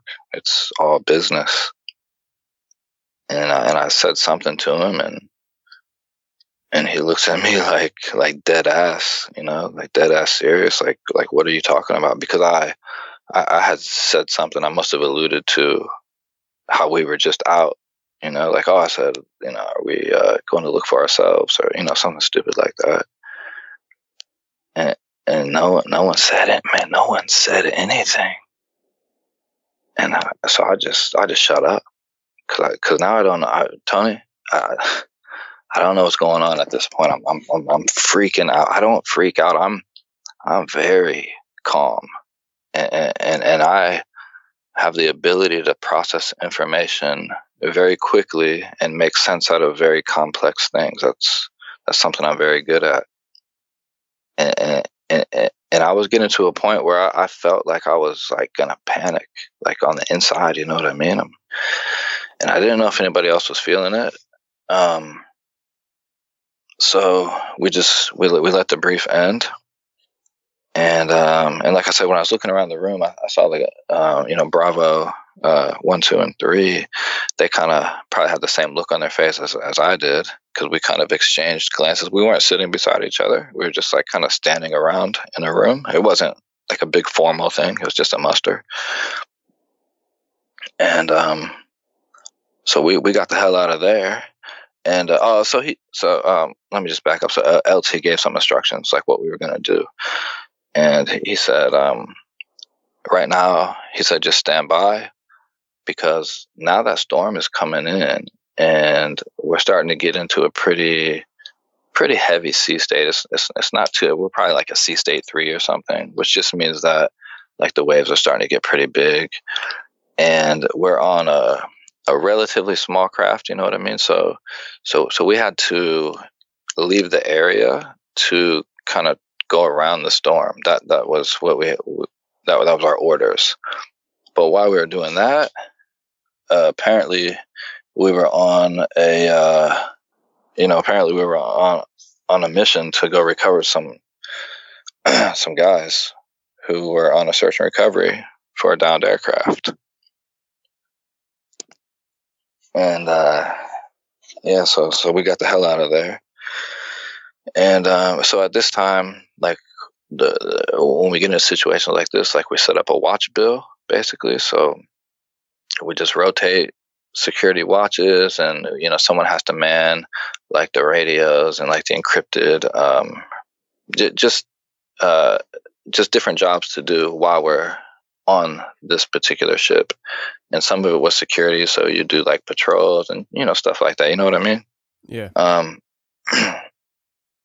Yeah, and man, I feel like I've. Am I still making sense here? No, you're doing fine, man. You're absolutely doing fine. I understand that. Like the more your story unfolds, the more I understand how difficult it probably is to collect your thoughts all in one cohesive statement for the first time. So you're doing absolutely fine, man. And you know, I'm just sitting here baffled.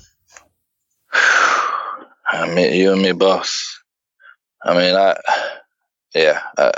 I don't know. So I, as we take our watches, so basically now we're 12 on, 12 off. So a group of us will work for 12 hours while the other group rests or hits the gym or does whatever, gets some rec time, you know.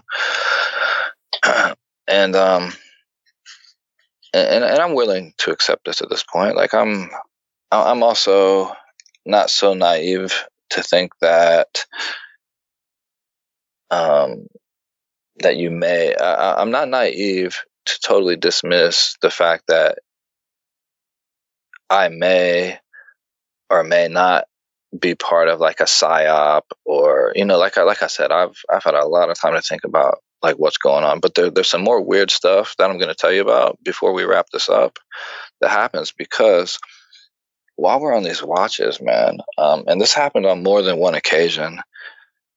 And this kind of like, man, this scares the hell out of me because this is like, I don't know, like maybe like time slip type of stuff. I don't know. You probably heard more stories about it.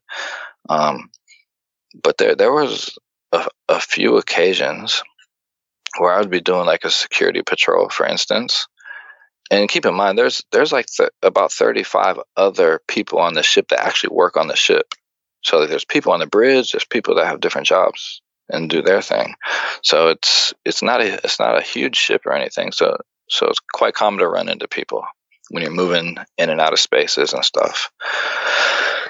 So, the one night, it might have been the first night or the second night. I really don't remember now, because these next, like, I would say 30 to 60 days are really weird. They all kind of run together, I guess. And I don't have like a clear recollection of each day by day, you know? And that's not totally uncommon for deployment, because things become very repetitive and you do kind of get into like a groove, and you don't pay attention to the days or the times, right? So first or second night, I'm just on a normal security patrol. So I'm just walking into particular spaces on the ship. And so Tony, I walk up onto the bridge, and like I said, like we are doing our best to avoid the storm, but it's still pretty rough. Like, we're in a pretty good sea state, so there's a lot of movement going on, like on the ship, and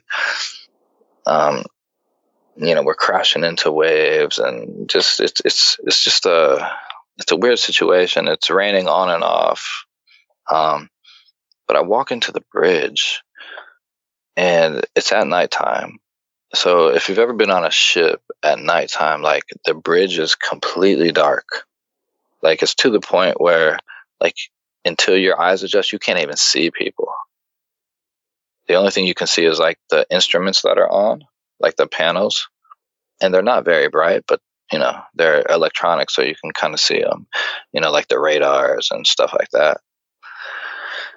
So I walk onto the bridge, and I attempted to greet the officer of the deck, and the captain wasn't on the bridge at this time. I guess he was sleeping. You know, it's nighttime, so they had like the I'm not familiar with like ship terminology, so I don't know whoever drives the ship, and they had those guys up there, and when I like, no one's responding to me. Like, usually they're, you know, these guys are cool, you know, they're very welcoming to us, and we're always chatting when we see them. So I get on the bridge, man, and I just, you know, say who I am so they know who I am when I come in, because it's dark, and no one's responding to me, and I'm sitting there, and I'm thinking like, okay, they're just busy or whatever, and like, as my eyes start to adjust, like I can see a few guys in there, and they're just like standing there, completely frozen. And the ship is moving. Like, there's good movement with the waves, and these guys are like solid. You can't do that. It's like it's beyond physics. And I don't know. It was just weird, you know, and they weren't talking, and it was completely pitch black. So I just kept it moving at that point. And it was weird, man. Like, I got that weird feeling again. So I just exited the bridge on the other side, and I went around, and I went back down to get, you know, Bravo One. We were on the same watch cycle. So I found him, and we went back up to the bridge.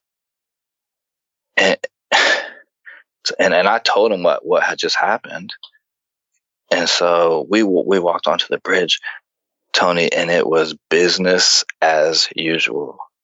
The guys were very receptive.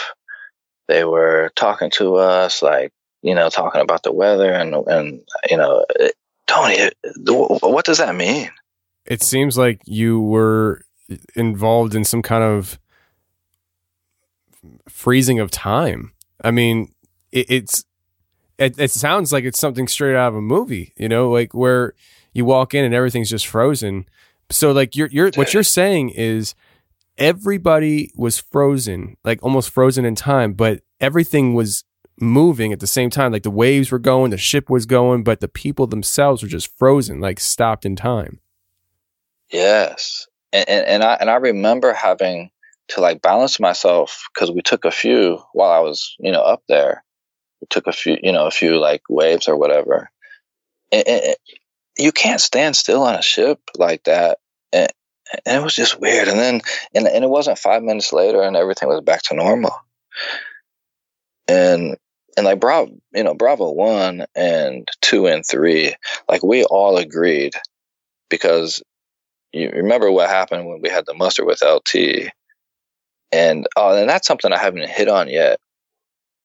Tony, us four were the only people who remembered the stories the way that I've just told it up to this point. So just to test it, before we even got into it, I forgot to mention this. Like when Bravo 1 and I were back in the room on that first night back, before we even talked about it, we said, okay, let's just bullet point the last, 2.5 days, what happened. So we separately just wrote down, bullet points of what happened, man. And it was almost identical. So I know that like my version didn't influence his and his didn't influence mine. You know what I mean? Because yeah. There's no way that we could have known what each other was writing unless we had gone through it.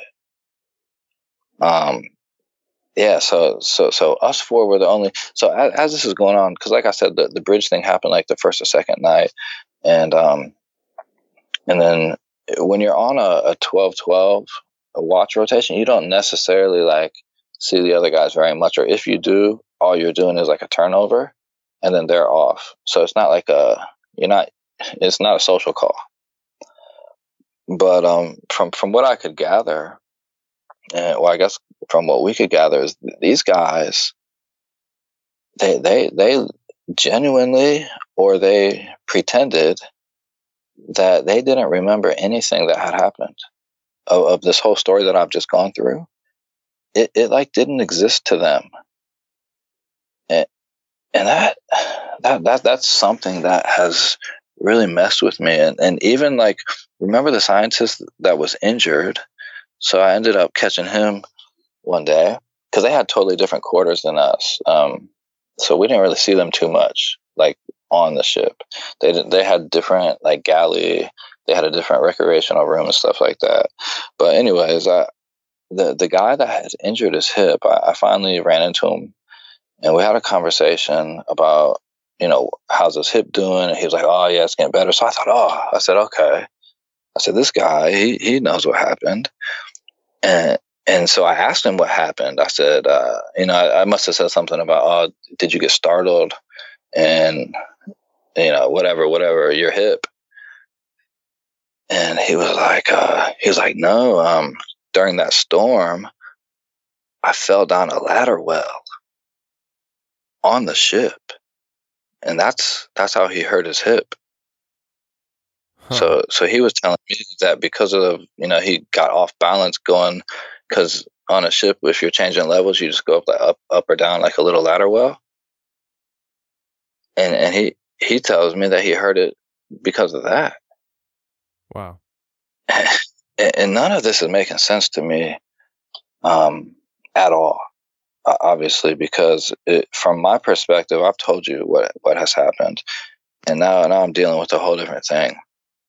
So that freezing thing, it happened again. I had walked into a rec room, and this time it was in broad daylight, and this was some of the ship's crew, and it was some of our guys, and the same thing happened, man. It was like I walked in the door, and everyone was just like, "Do you remember that mannequin challenge?" Oh yeah, where everybody just kind of stands still. Where they like. Yeah, and then like the beat would drop and people start dancing. So that's what it was like, man. I walked in and there's a room full of frozen people again, and I'm freaking out. I'm trying to talk to these guys. There's some things that I wish I would have done now that I look back at it, but I think I was just scared, man. I didn't know what was happening. Because I should have like grabbed them and touched them, slapped them, did something, but I didn't do that. And it was the same type of situation. I went. Actually, this time I didn't even go get anybody because I just figured I'm going a little bit crazy. Like legitimately, I was starting to question my own sanity at this point because nothing is making sense. And at this point, we're starting to come around that storm and go back to the original location where we had disembarked, right? And this is when our mission was going to start to go look for these, I guess, this search and rescue crew. So we circle back around. The seas, they calm down, and like word from like, you know, home base was just to hold, because now the storm was made landfall, and there's no way they were going to send anybody up there because there would be all kinds of like flash floods and, you know, mudslides, and you never know. So they weren't going to send anybody.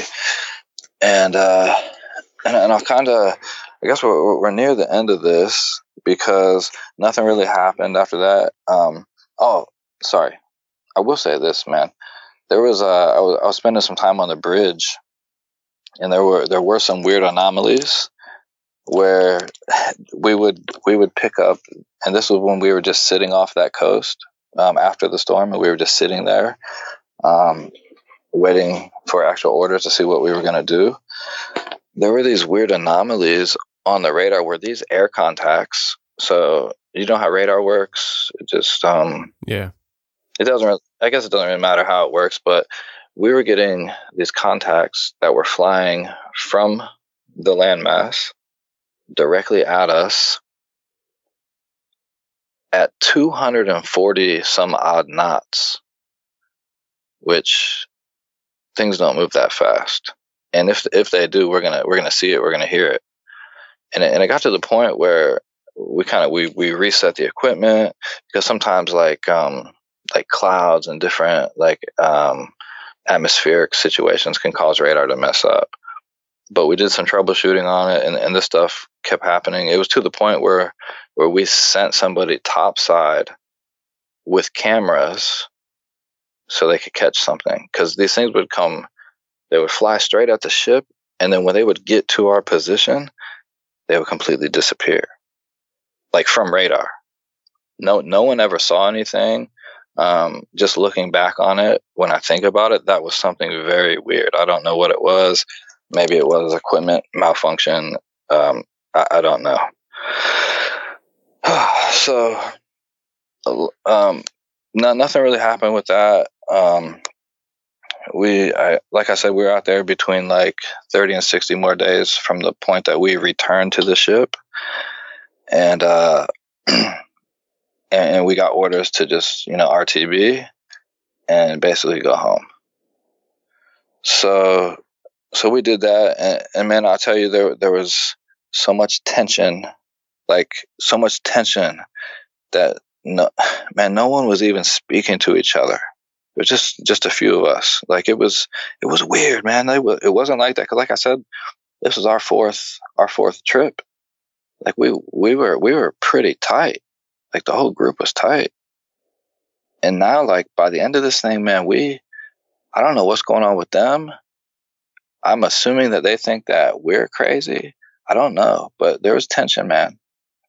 Just to the point where we were just ready to get the hell out of there, and just keep it moving. We RTB'd. We went back stateside, and once we got back stateside, man, no one remembered. Let's see. Oh, so when we actually pulled into the first port, this is another thing that never happened before. Because like I said, we were in another country, right? So we first pulled into the port. Man, there were two black helicopters that picked up the scientists and took them immediately. And that's weird because we don't have black helicopters, but they were waiting pierside. So that happened. Then we all went home. And then once we returned home, man, like the crew split up. Like LT, he got posted like somewhere on the East Coast. And then we all kind of individually got put on different teams, and some guys went to different locations altogether. And then I ended up doing 2 more deployments before my contract was up. And then, dude, I got the hell out of there because it was just time to go. And yeah, and that's really about it for that story, except for a couple years ago, I went back up to visit Bravo One because he still lives in the same area where we were all stationed. And actually, man, he had got out. He got out, and then recently, man, he went like active duty again. And I don't know why, man. There's something up with him, because I was talking to him. This was just a few weeks ago. Like when I remember I had to reach out to you, and I felt a little uneasy to even tell this story and stuff. Yeah, you weren't sure if you were actually going to come on or not. You kind of like were. Yeah. I had to talk to some guys. I wanted to make sure that I'm not like breaching anything. And so, anyways, man, I go back, or I didn't even go back. I was just talking to him just recently. Man, he's experiencing like off the chart paranormal activity at his house. Like he's being woken up in the middle of the night by slamming doors. Like the way he described it is he's got this basement door that's always open. Like it's a really heavy door, so it just stays open. And he'll say just in the middle of the night, man, it'll just slam. And then it'll wake him up, and then he'll go look. And I thought, oh yeah, man, I don't know, it could be, a draft or whatever. But I also listened to your show, so I'm like, oh man, it could be something else. But I didn't really want to alarm him too much. But then he volunteered, and he said, oh yeah, and I've been getting out of the shower, and there's like messages written. You know how it steams up. Yeah. He's telling me that there's like messages written on the shower, like. Like different things about it's your time to die, and just like weird, like kind of scary messages. And I said, oh, maybe your wife or your kid, but no, like he's kind of like me, so he's thoroughly investigated it, and he's pretty terrified, obviously, because he's having some weird, I don't know, like I think you call that kind of stuff like poltergeist or something like that. I don't know. But he did say that he had talked to some of the neighbors in the area, because he recently bought the house like within the last couple of years or something, and apparently there was a young kid, I don't know, a teenager that had died in the house before. So I don't know if that is playing into it. I don't want to speculate. I don't know. But yeah, I went back a couple of years ago just for a visit. Like I said, this was before like the poltergeist stuff And there's just a few of the guys that I still know in the community that are up there, and we got together with them, and me and Bravo One, we like really hung out, did a lot of soul searching, trying to figure this thing out, because both of us are, pretty messed up about it, because I'm kind of the opinion, man, that like maybe like my body is like still out there somewhere, like. And we did like slip into a different reality or a different, I don't know, man, because it's just too weird that like, I know these things happen, man. I was there. I'm not crazy. I never have been, I don't take meds. I don't take drugs. You know what I mean? So it's just one of those things I can't explain. That's why I wanted to tell you about it. Maybe something. I don't know. No, man, you're the one who experienced it. You know more than I would know. This is highly, highly unusual. And I think one thing that you can do to take note of is the fact that you do have somebody in your life that remembers the events like they unfolded for you. So you're not crazy, unless you both went crazy with the same crazy story at the same crazy time. I just don't see that happening. The things that you experienced with the people being frozen, to having to go out and look for yourself and all that stuff, the orders that came through, it does seem like there was some kind of weird time slip. And now that you just mentioned it about your body still being out there, I never considered that this whole time, but it is weird. Like you have, with this kind of thing, you have to consider all possibilities, because this is highly paranormal. This is highly unusual. And this is something that you really can't say, oh, well, that couldn't happen, because that's impossible. This whole thing is impossible. You know what I mean? This whole thing is impossible. I know.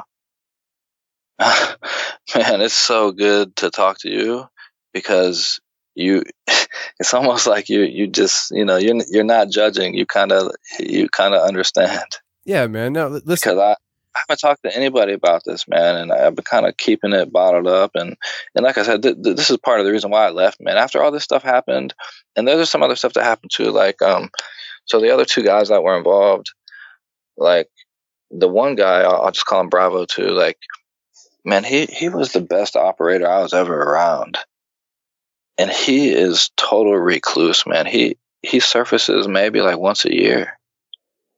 And I'll either hear from him directly or I'll hear from him indirectly, because we have a few different ways to communicate. And the other guy, you know, Bravo 3, I don't know if this is true or not, but I heard that, man, he just pulled the pin. Are you serious? So, well, that's what I heard. I don't know. I haven't been in contact with him at all. So I don't know. I hope it's just speculation, but you really don't know, man. You don't know how people are gonna process things. Like me, like my thing was, I'm just gonna pretty much keep it all inside, and I'm gonna find my best exit, and that's what I did, man. And that's why I'm here, and I'm living a pretty good life. Yeah, so, and I hope that me coming on here doesn't start to change things, because I'm in a good place right now. You know, they tried, you know, like when you get out and stuff, you go for psych evals and all this stuff, and I never told the counselors anything about this kind of stuff, but they still tried to put me on meds, man, and I refused them.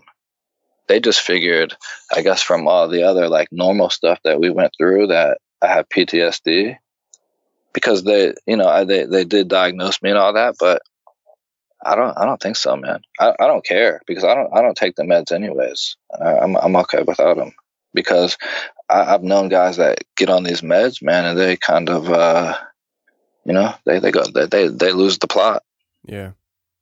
You know, a couple of times now you've mentioned that that's why you got out. And I just don't know if we mentioned in the beginning of the show and stuff, but I just want to let the audience know that you were part of the United States military, you were American, and after this event and you got out of the military, you actually left the country. And I don't know if we mentioned where you're at and stuff, but if we didn't, let's leave it. Yeah, we'll just leave it as that. But I mean, you're out of country now, and for a few years you've been out, and so this affected you to the point where you left everything that you've known to start over somewhere in a different country.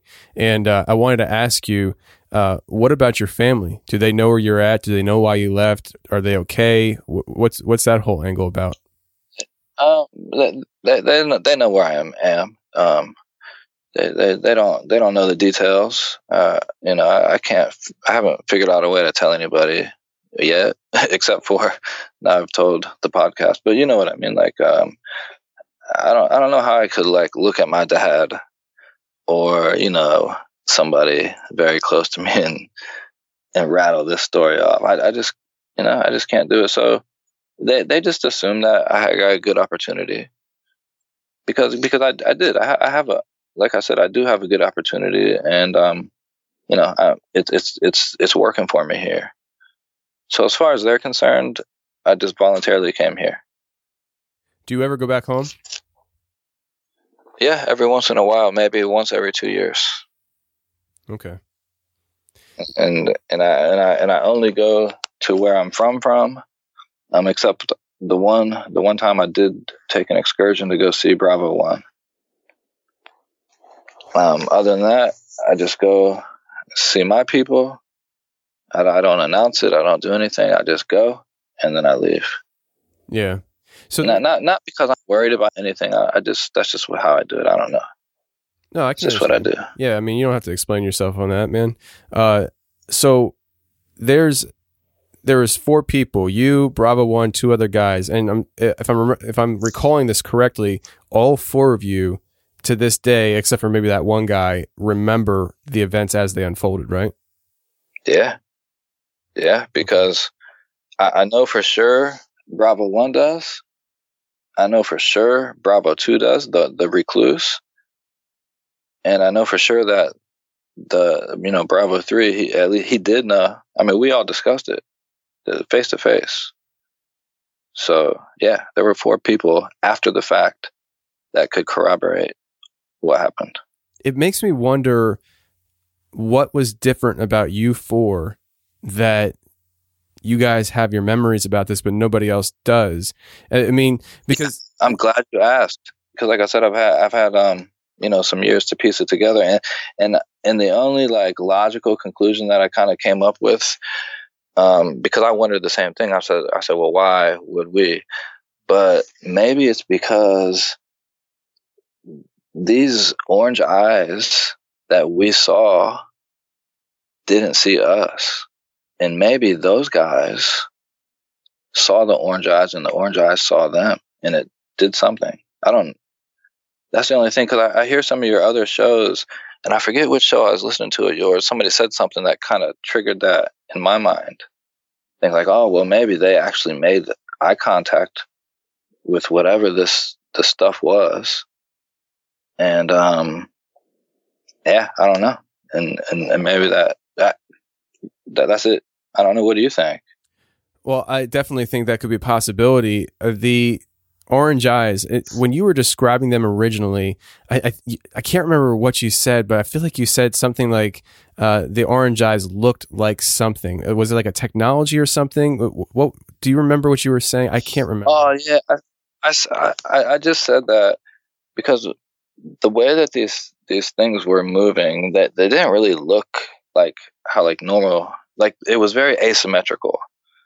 So if you were like, if it was another unit that was like trying to track us down, they would be moving very symmetrically, like as a unit, because that's what you're trained to do. So these things were moving very asymmetrically, and like I said, or maybe I didn't say, but they were different sizes. So some were like really tall, some appeared to be short. But what I said was maybe it was other people that had optics on, like you had, like maybe they had. Yeah, like some type of night vision or something that they had that just appeared to be orange. But I couldn't see it on night vision.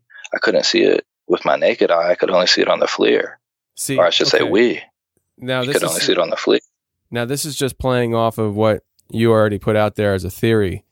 But what if that was you guys looking for yourselves in this time slip, and because you didn't come in contact with your own self, you have the memories of what happened there, and maybe your own self in the other time slip has forgotten why he's even there.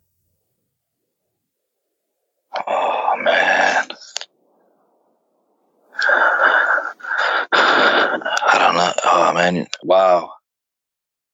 I never considered that. Because you said that they like you, at one point you said something about shadow figures being on the show, and you remember hearing about that. I mean, it almost makes me feel like maybe these were like they were paralleling time slips, and what you were seeing was almost like a shadow image of yourselves with the optics on. And I don't know, like it's just something I thought of. That is wow. That never crossed my mind, and that's. That sounds like it could be plausible. It's trippy. Oh man, yeah, wow. I'm really wow. I'm gonna have to think on that one, because man, that could be it. I mean, what else could it be? I don't know. I mean, because it when you're describing the story, it sounded almost like when you got on ship, somebody had a memory eraser device like Men in Black, and you just didn't get it for some reason, which doesn't make sense. And it's like, it's almost like when you got back to the ship, whoever got back there first already didn't have memories of what you had. It just, it's very strange. And the fact that while you were out there, the craft that you found and the things that you found on it is, it might be the whole reason why there was a time slip to begin with. Maybe there was some kind of paranormal / alien technology type stuff that we as a military have been messing with, and there's repercussions for that. Because you said that it's a craft that you've never seen before, is very strange. There were parts of it that were cold that shouldn't have been cold. Yet when you got inside, your devices were able to work on it. So it's almost like, it's almost like if this was a piece of military equipment, it was like they're using alien technology, but maybe the alien technology that how do I say this? Like, maybe the things that you have that you were using as tools and stuff are alien technology. It's just you were trained on it, and that's why it actually worked on this craft. Does that make sense? Wow. Yeah. You are saying things that I never considered, because we did use like stuff that you can't buy at Best Buy, you know? Yeah, like we use a whole different set of equipment. Now that you mention that, maybe you're actually giving me a few things to think about that actually make a lot of sense. I appreciate that. Yeah, for sure, man. I just, when I'm sitting here listening to your story, I'm just thinking, and I'm like, there's something off about this. Even before you got to the time slip part. The way you were describing the craft and how your devices worked on the craft, I was like, okay, so what he just described sounded like an alien craft of some sort, even the way it crash landed supposedly. And then your things worked on the craft. And that was like a head scratcher to me, because you would think that as you're approaching something that you are not familiar with, it looks totally alien in the definition word of alien, not from this known world, you know, whether it's from us or not, but it's just alien to you. But that your stuff worked on the inside. And then the guy who was there with you, where you saw the Enochian language, knew what it was. That is something that is a red flag. That tripped me out. Yeah, and I don't understand. The guy that said that to you, is he one of the guys that didn't have memories of what happened? Yep, he's one of them. Wow. See, that's because none of the scientists remembered. None of them. Oh, he was a scientist. Yeah, he was okay. Yeah, he was a scientist. See, that's why I thought it was strange when he said, "Oh, you won't find it in your manual," because he's a civilian, and I'm like, how do you know what's in my manual? And then that's when he said, oh, it's Enochian, or I guess Enochian, but he said Enochian. Okay. So like later on, you know, like I have researched and tried to find everything I could on this stuff. And it's kind of like you said earlier, it's like a very ancient, it's really an ancient angelic language. And from what I found, there is a side, like a part of it used by demons, and a side of it used by angels. Now, why it was on this computer screen and part of this equipment, man, I have no idea. Well, there's these ideas out there that our U.S. military governmental entities are in communication, because you've heard of people saying that our government's in communication with aliens. Some people believe that fallen angels are aliens. Some people believe that our government military is in communication with fallen angels. And if that were true, which I don't know if it's true or not, but if that is true, that would possibly lend some understanding as to how there was Enochian language on this. Enoch, the book of Enoch, talking about fallen angels and what happened in that event. And there's this whole other side of Enochian magic, which is like ceremonial magic that, you know, evokes spirits and things like that. There's a whole nother level to this, that when you just, and that was just a small part of your story talking about the Enochian language, but that itself might be a very, very large key to unlocking what was going on there.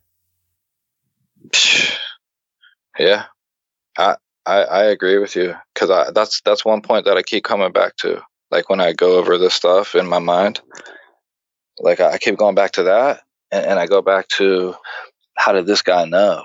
And then I go back to before we even left, how they seemed to be like really on edge or just straight up in fear. So kind of maybe they kind of maybe had a different mission brief than us, and they knew maybe what we were getting into. I don't know, man. I don't know. Wow. But none of it makes sense. And like I've reconciled what I can reconcile. You've given me a few really good things to think about.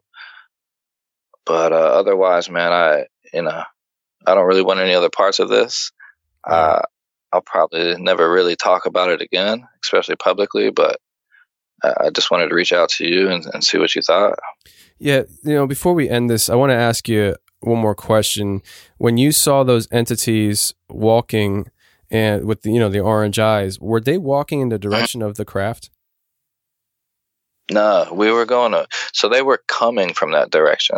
Okay. So they, like I said, like we were like on the aft post, the way we were set up, and they were moving past us like horizontally towards the front of the group.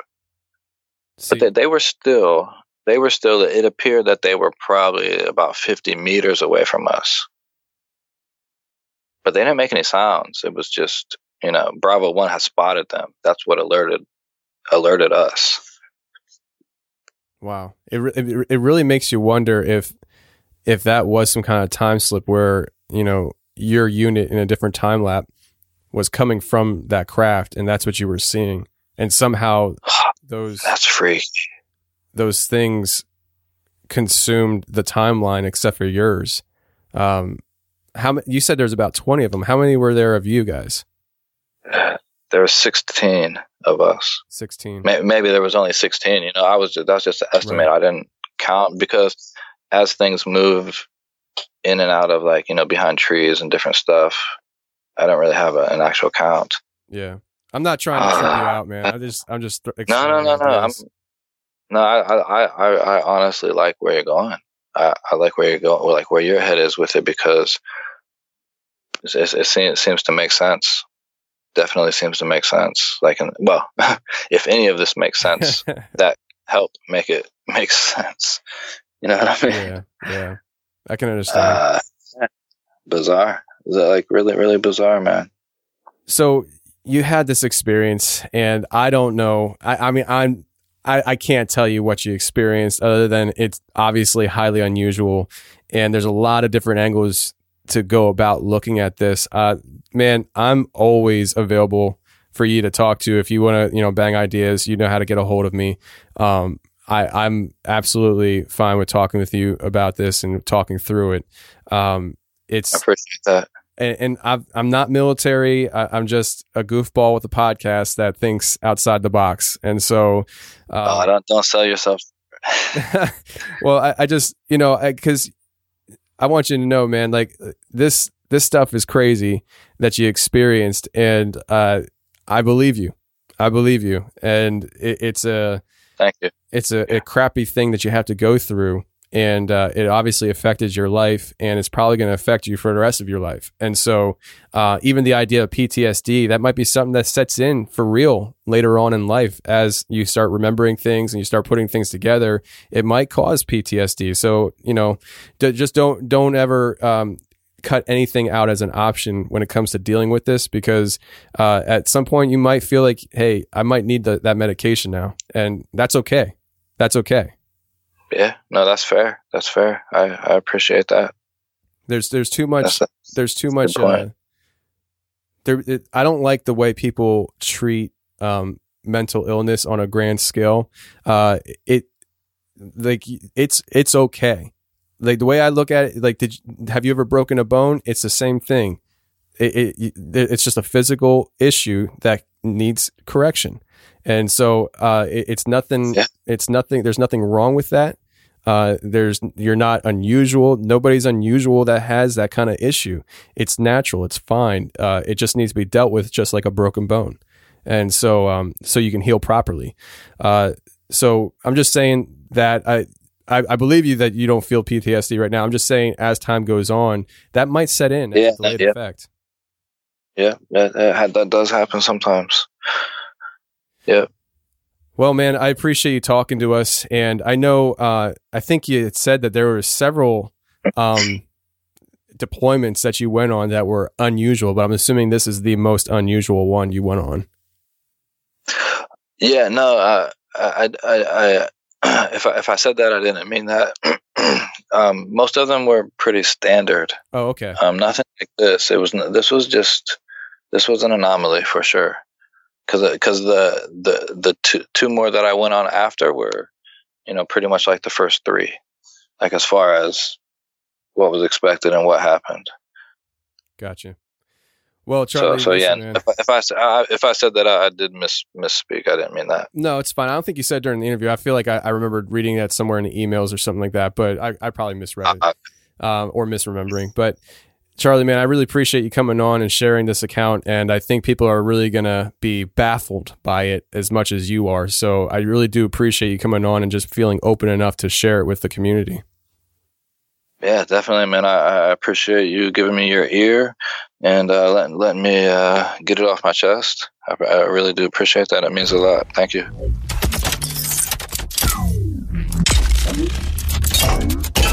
Well, that's the show, everybody. I really hope you enjoyed it. And if you did enjoy it, go ahead and share this show around social media. Take the link that you're listening to right now and share it on Facebook, Twitter, Instagram, wherever you can share the link. Go ahead and do that. And while you're at it, go ahead and follow us on Facebook, Instagram, Twitter. You can follow us on YouTube. Hit subscribe. All those things are available to you. And you can also subscribe to the newsletter, which is a monthly newsletter that will give you the down low on what's coming down the pike from the Confessionals. Until next week, friends, stay safe, take care, and remember, the truth will set you free, but first it will piss you off. Bye. Up in the stars, that's where you are. Up in the stars, that's where you are. That's where you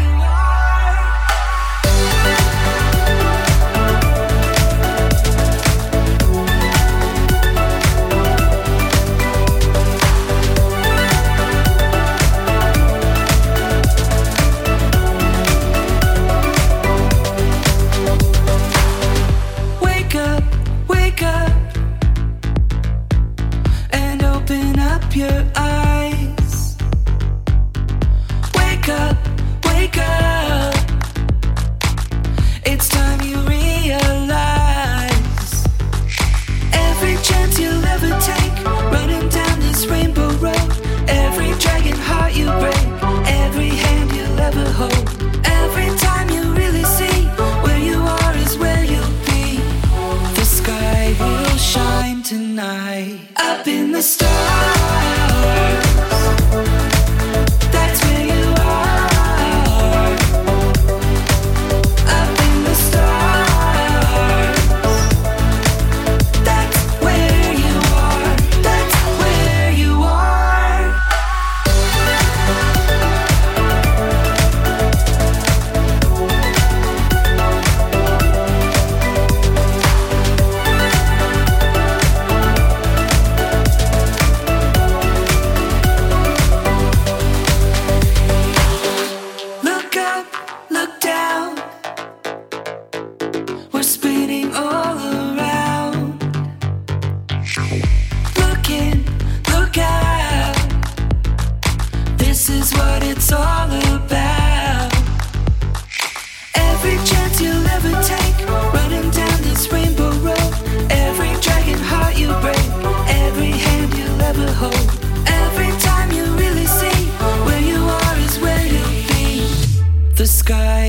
Shine tonight, up in the stars.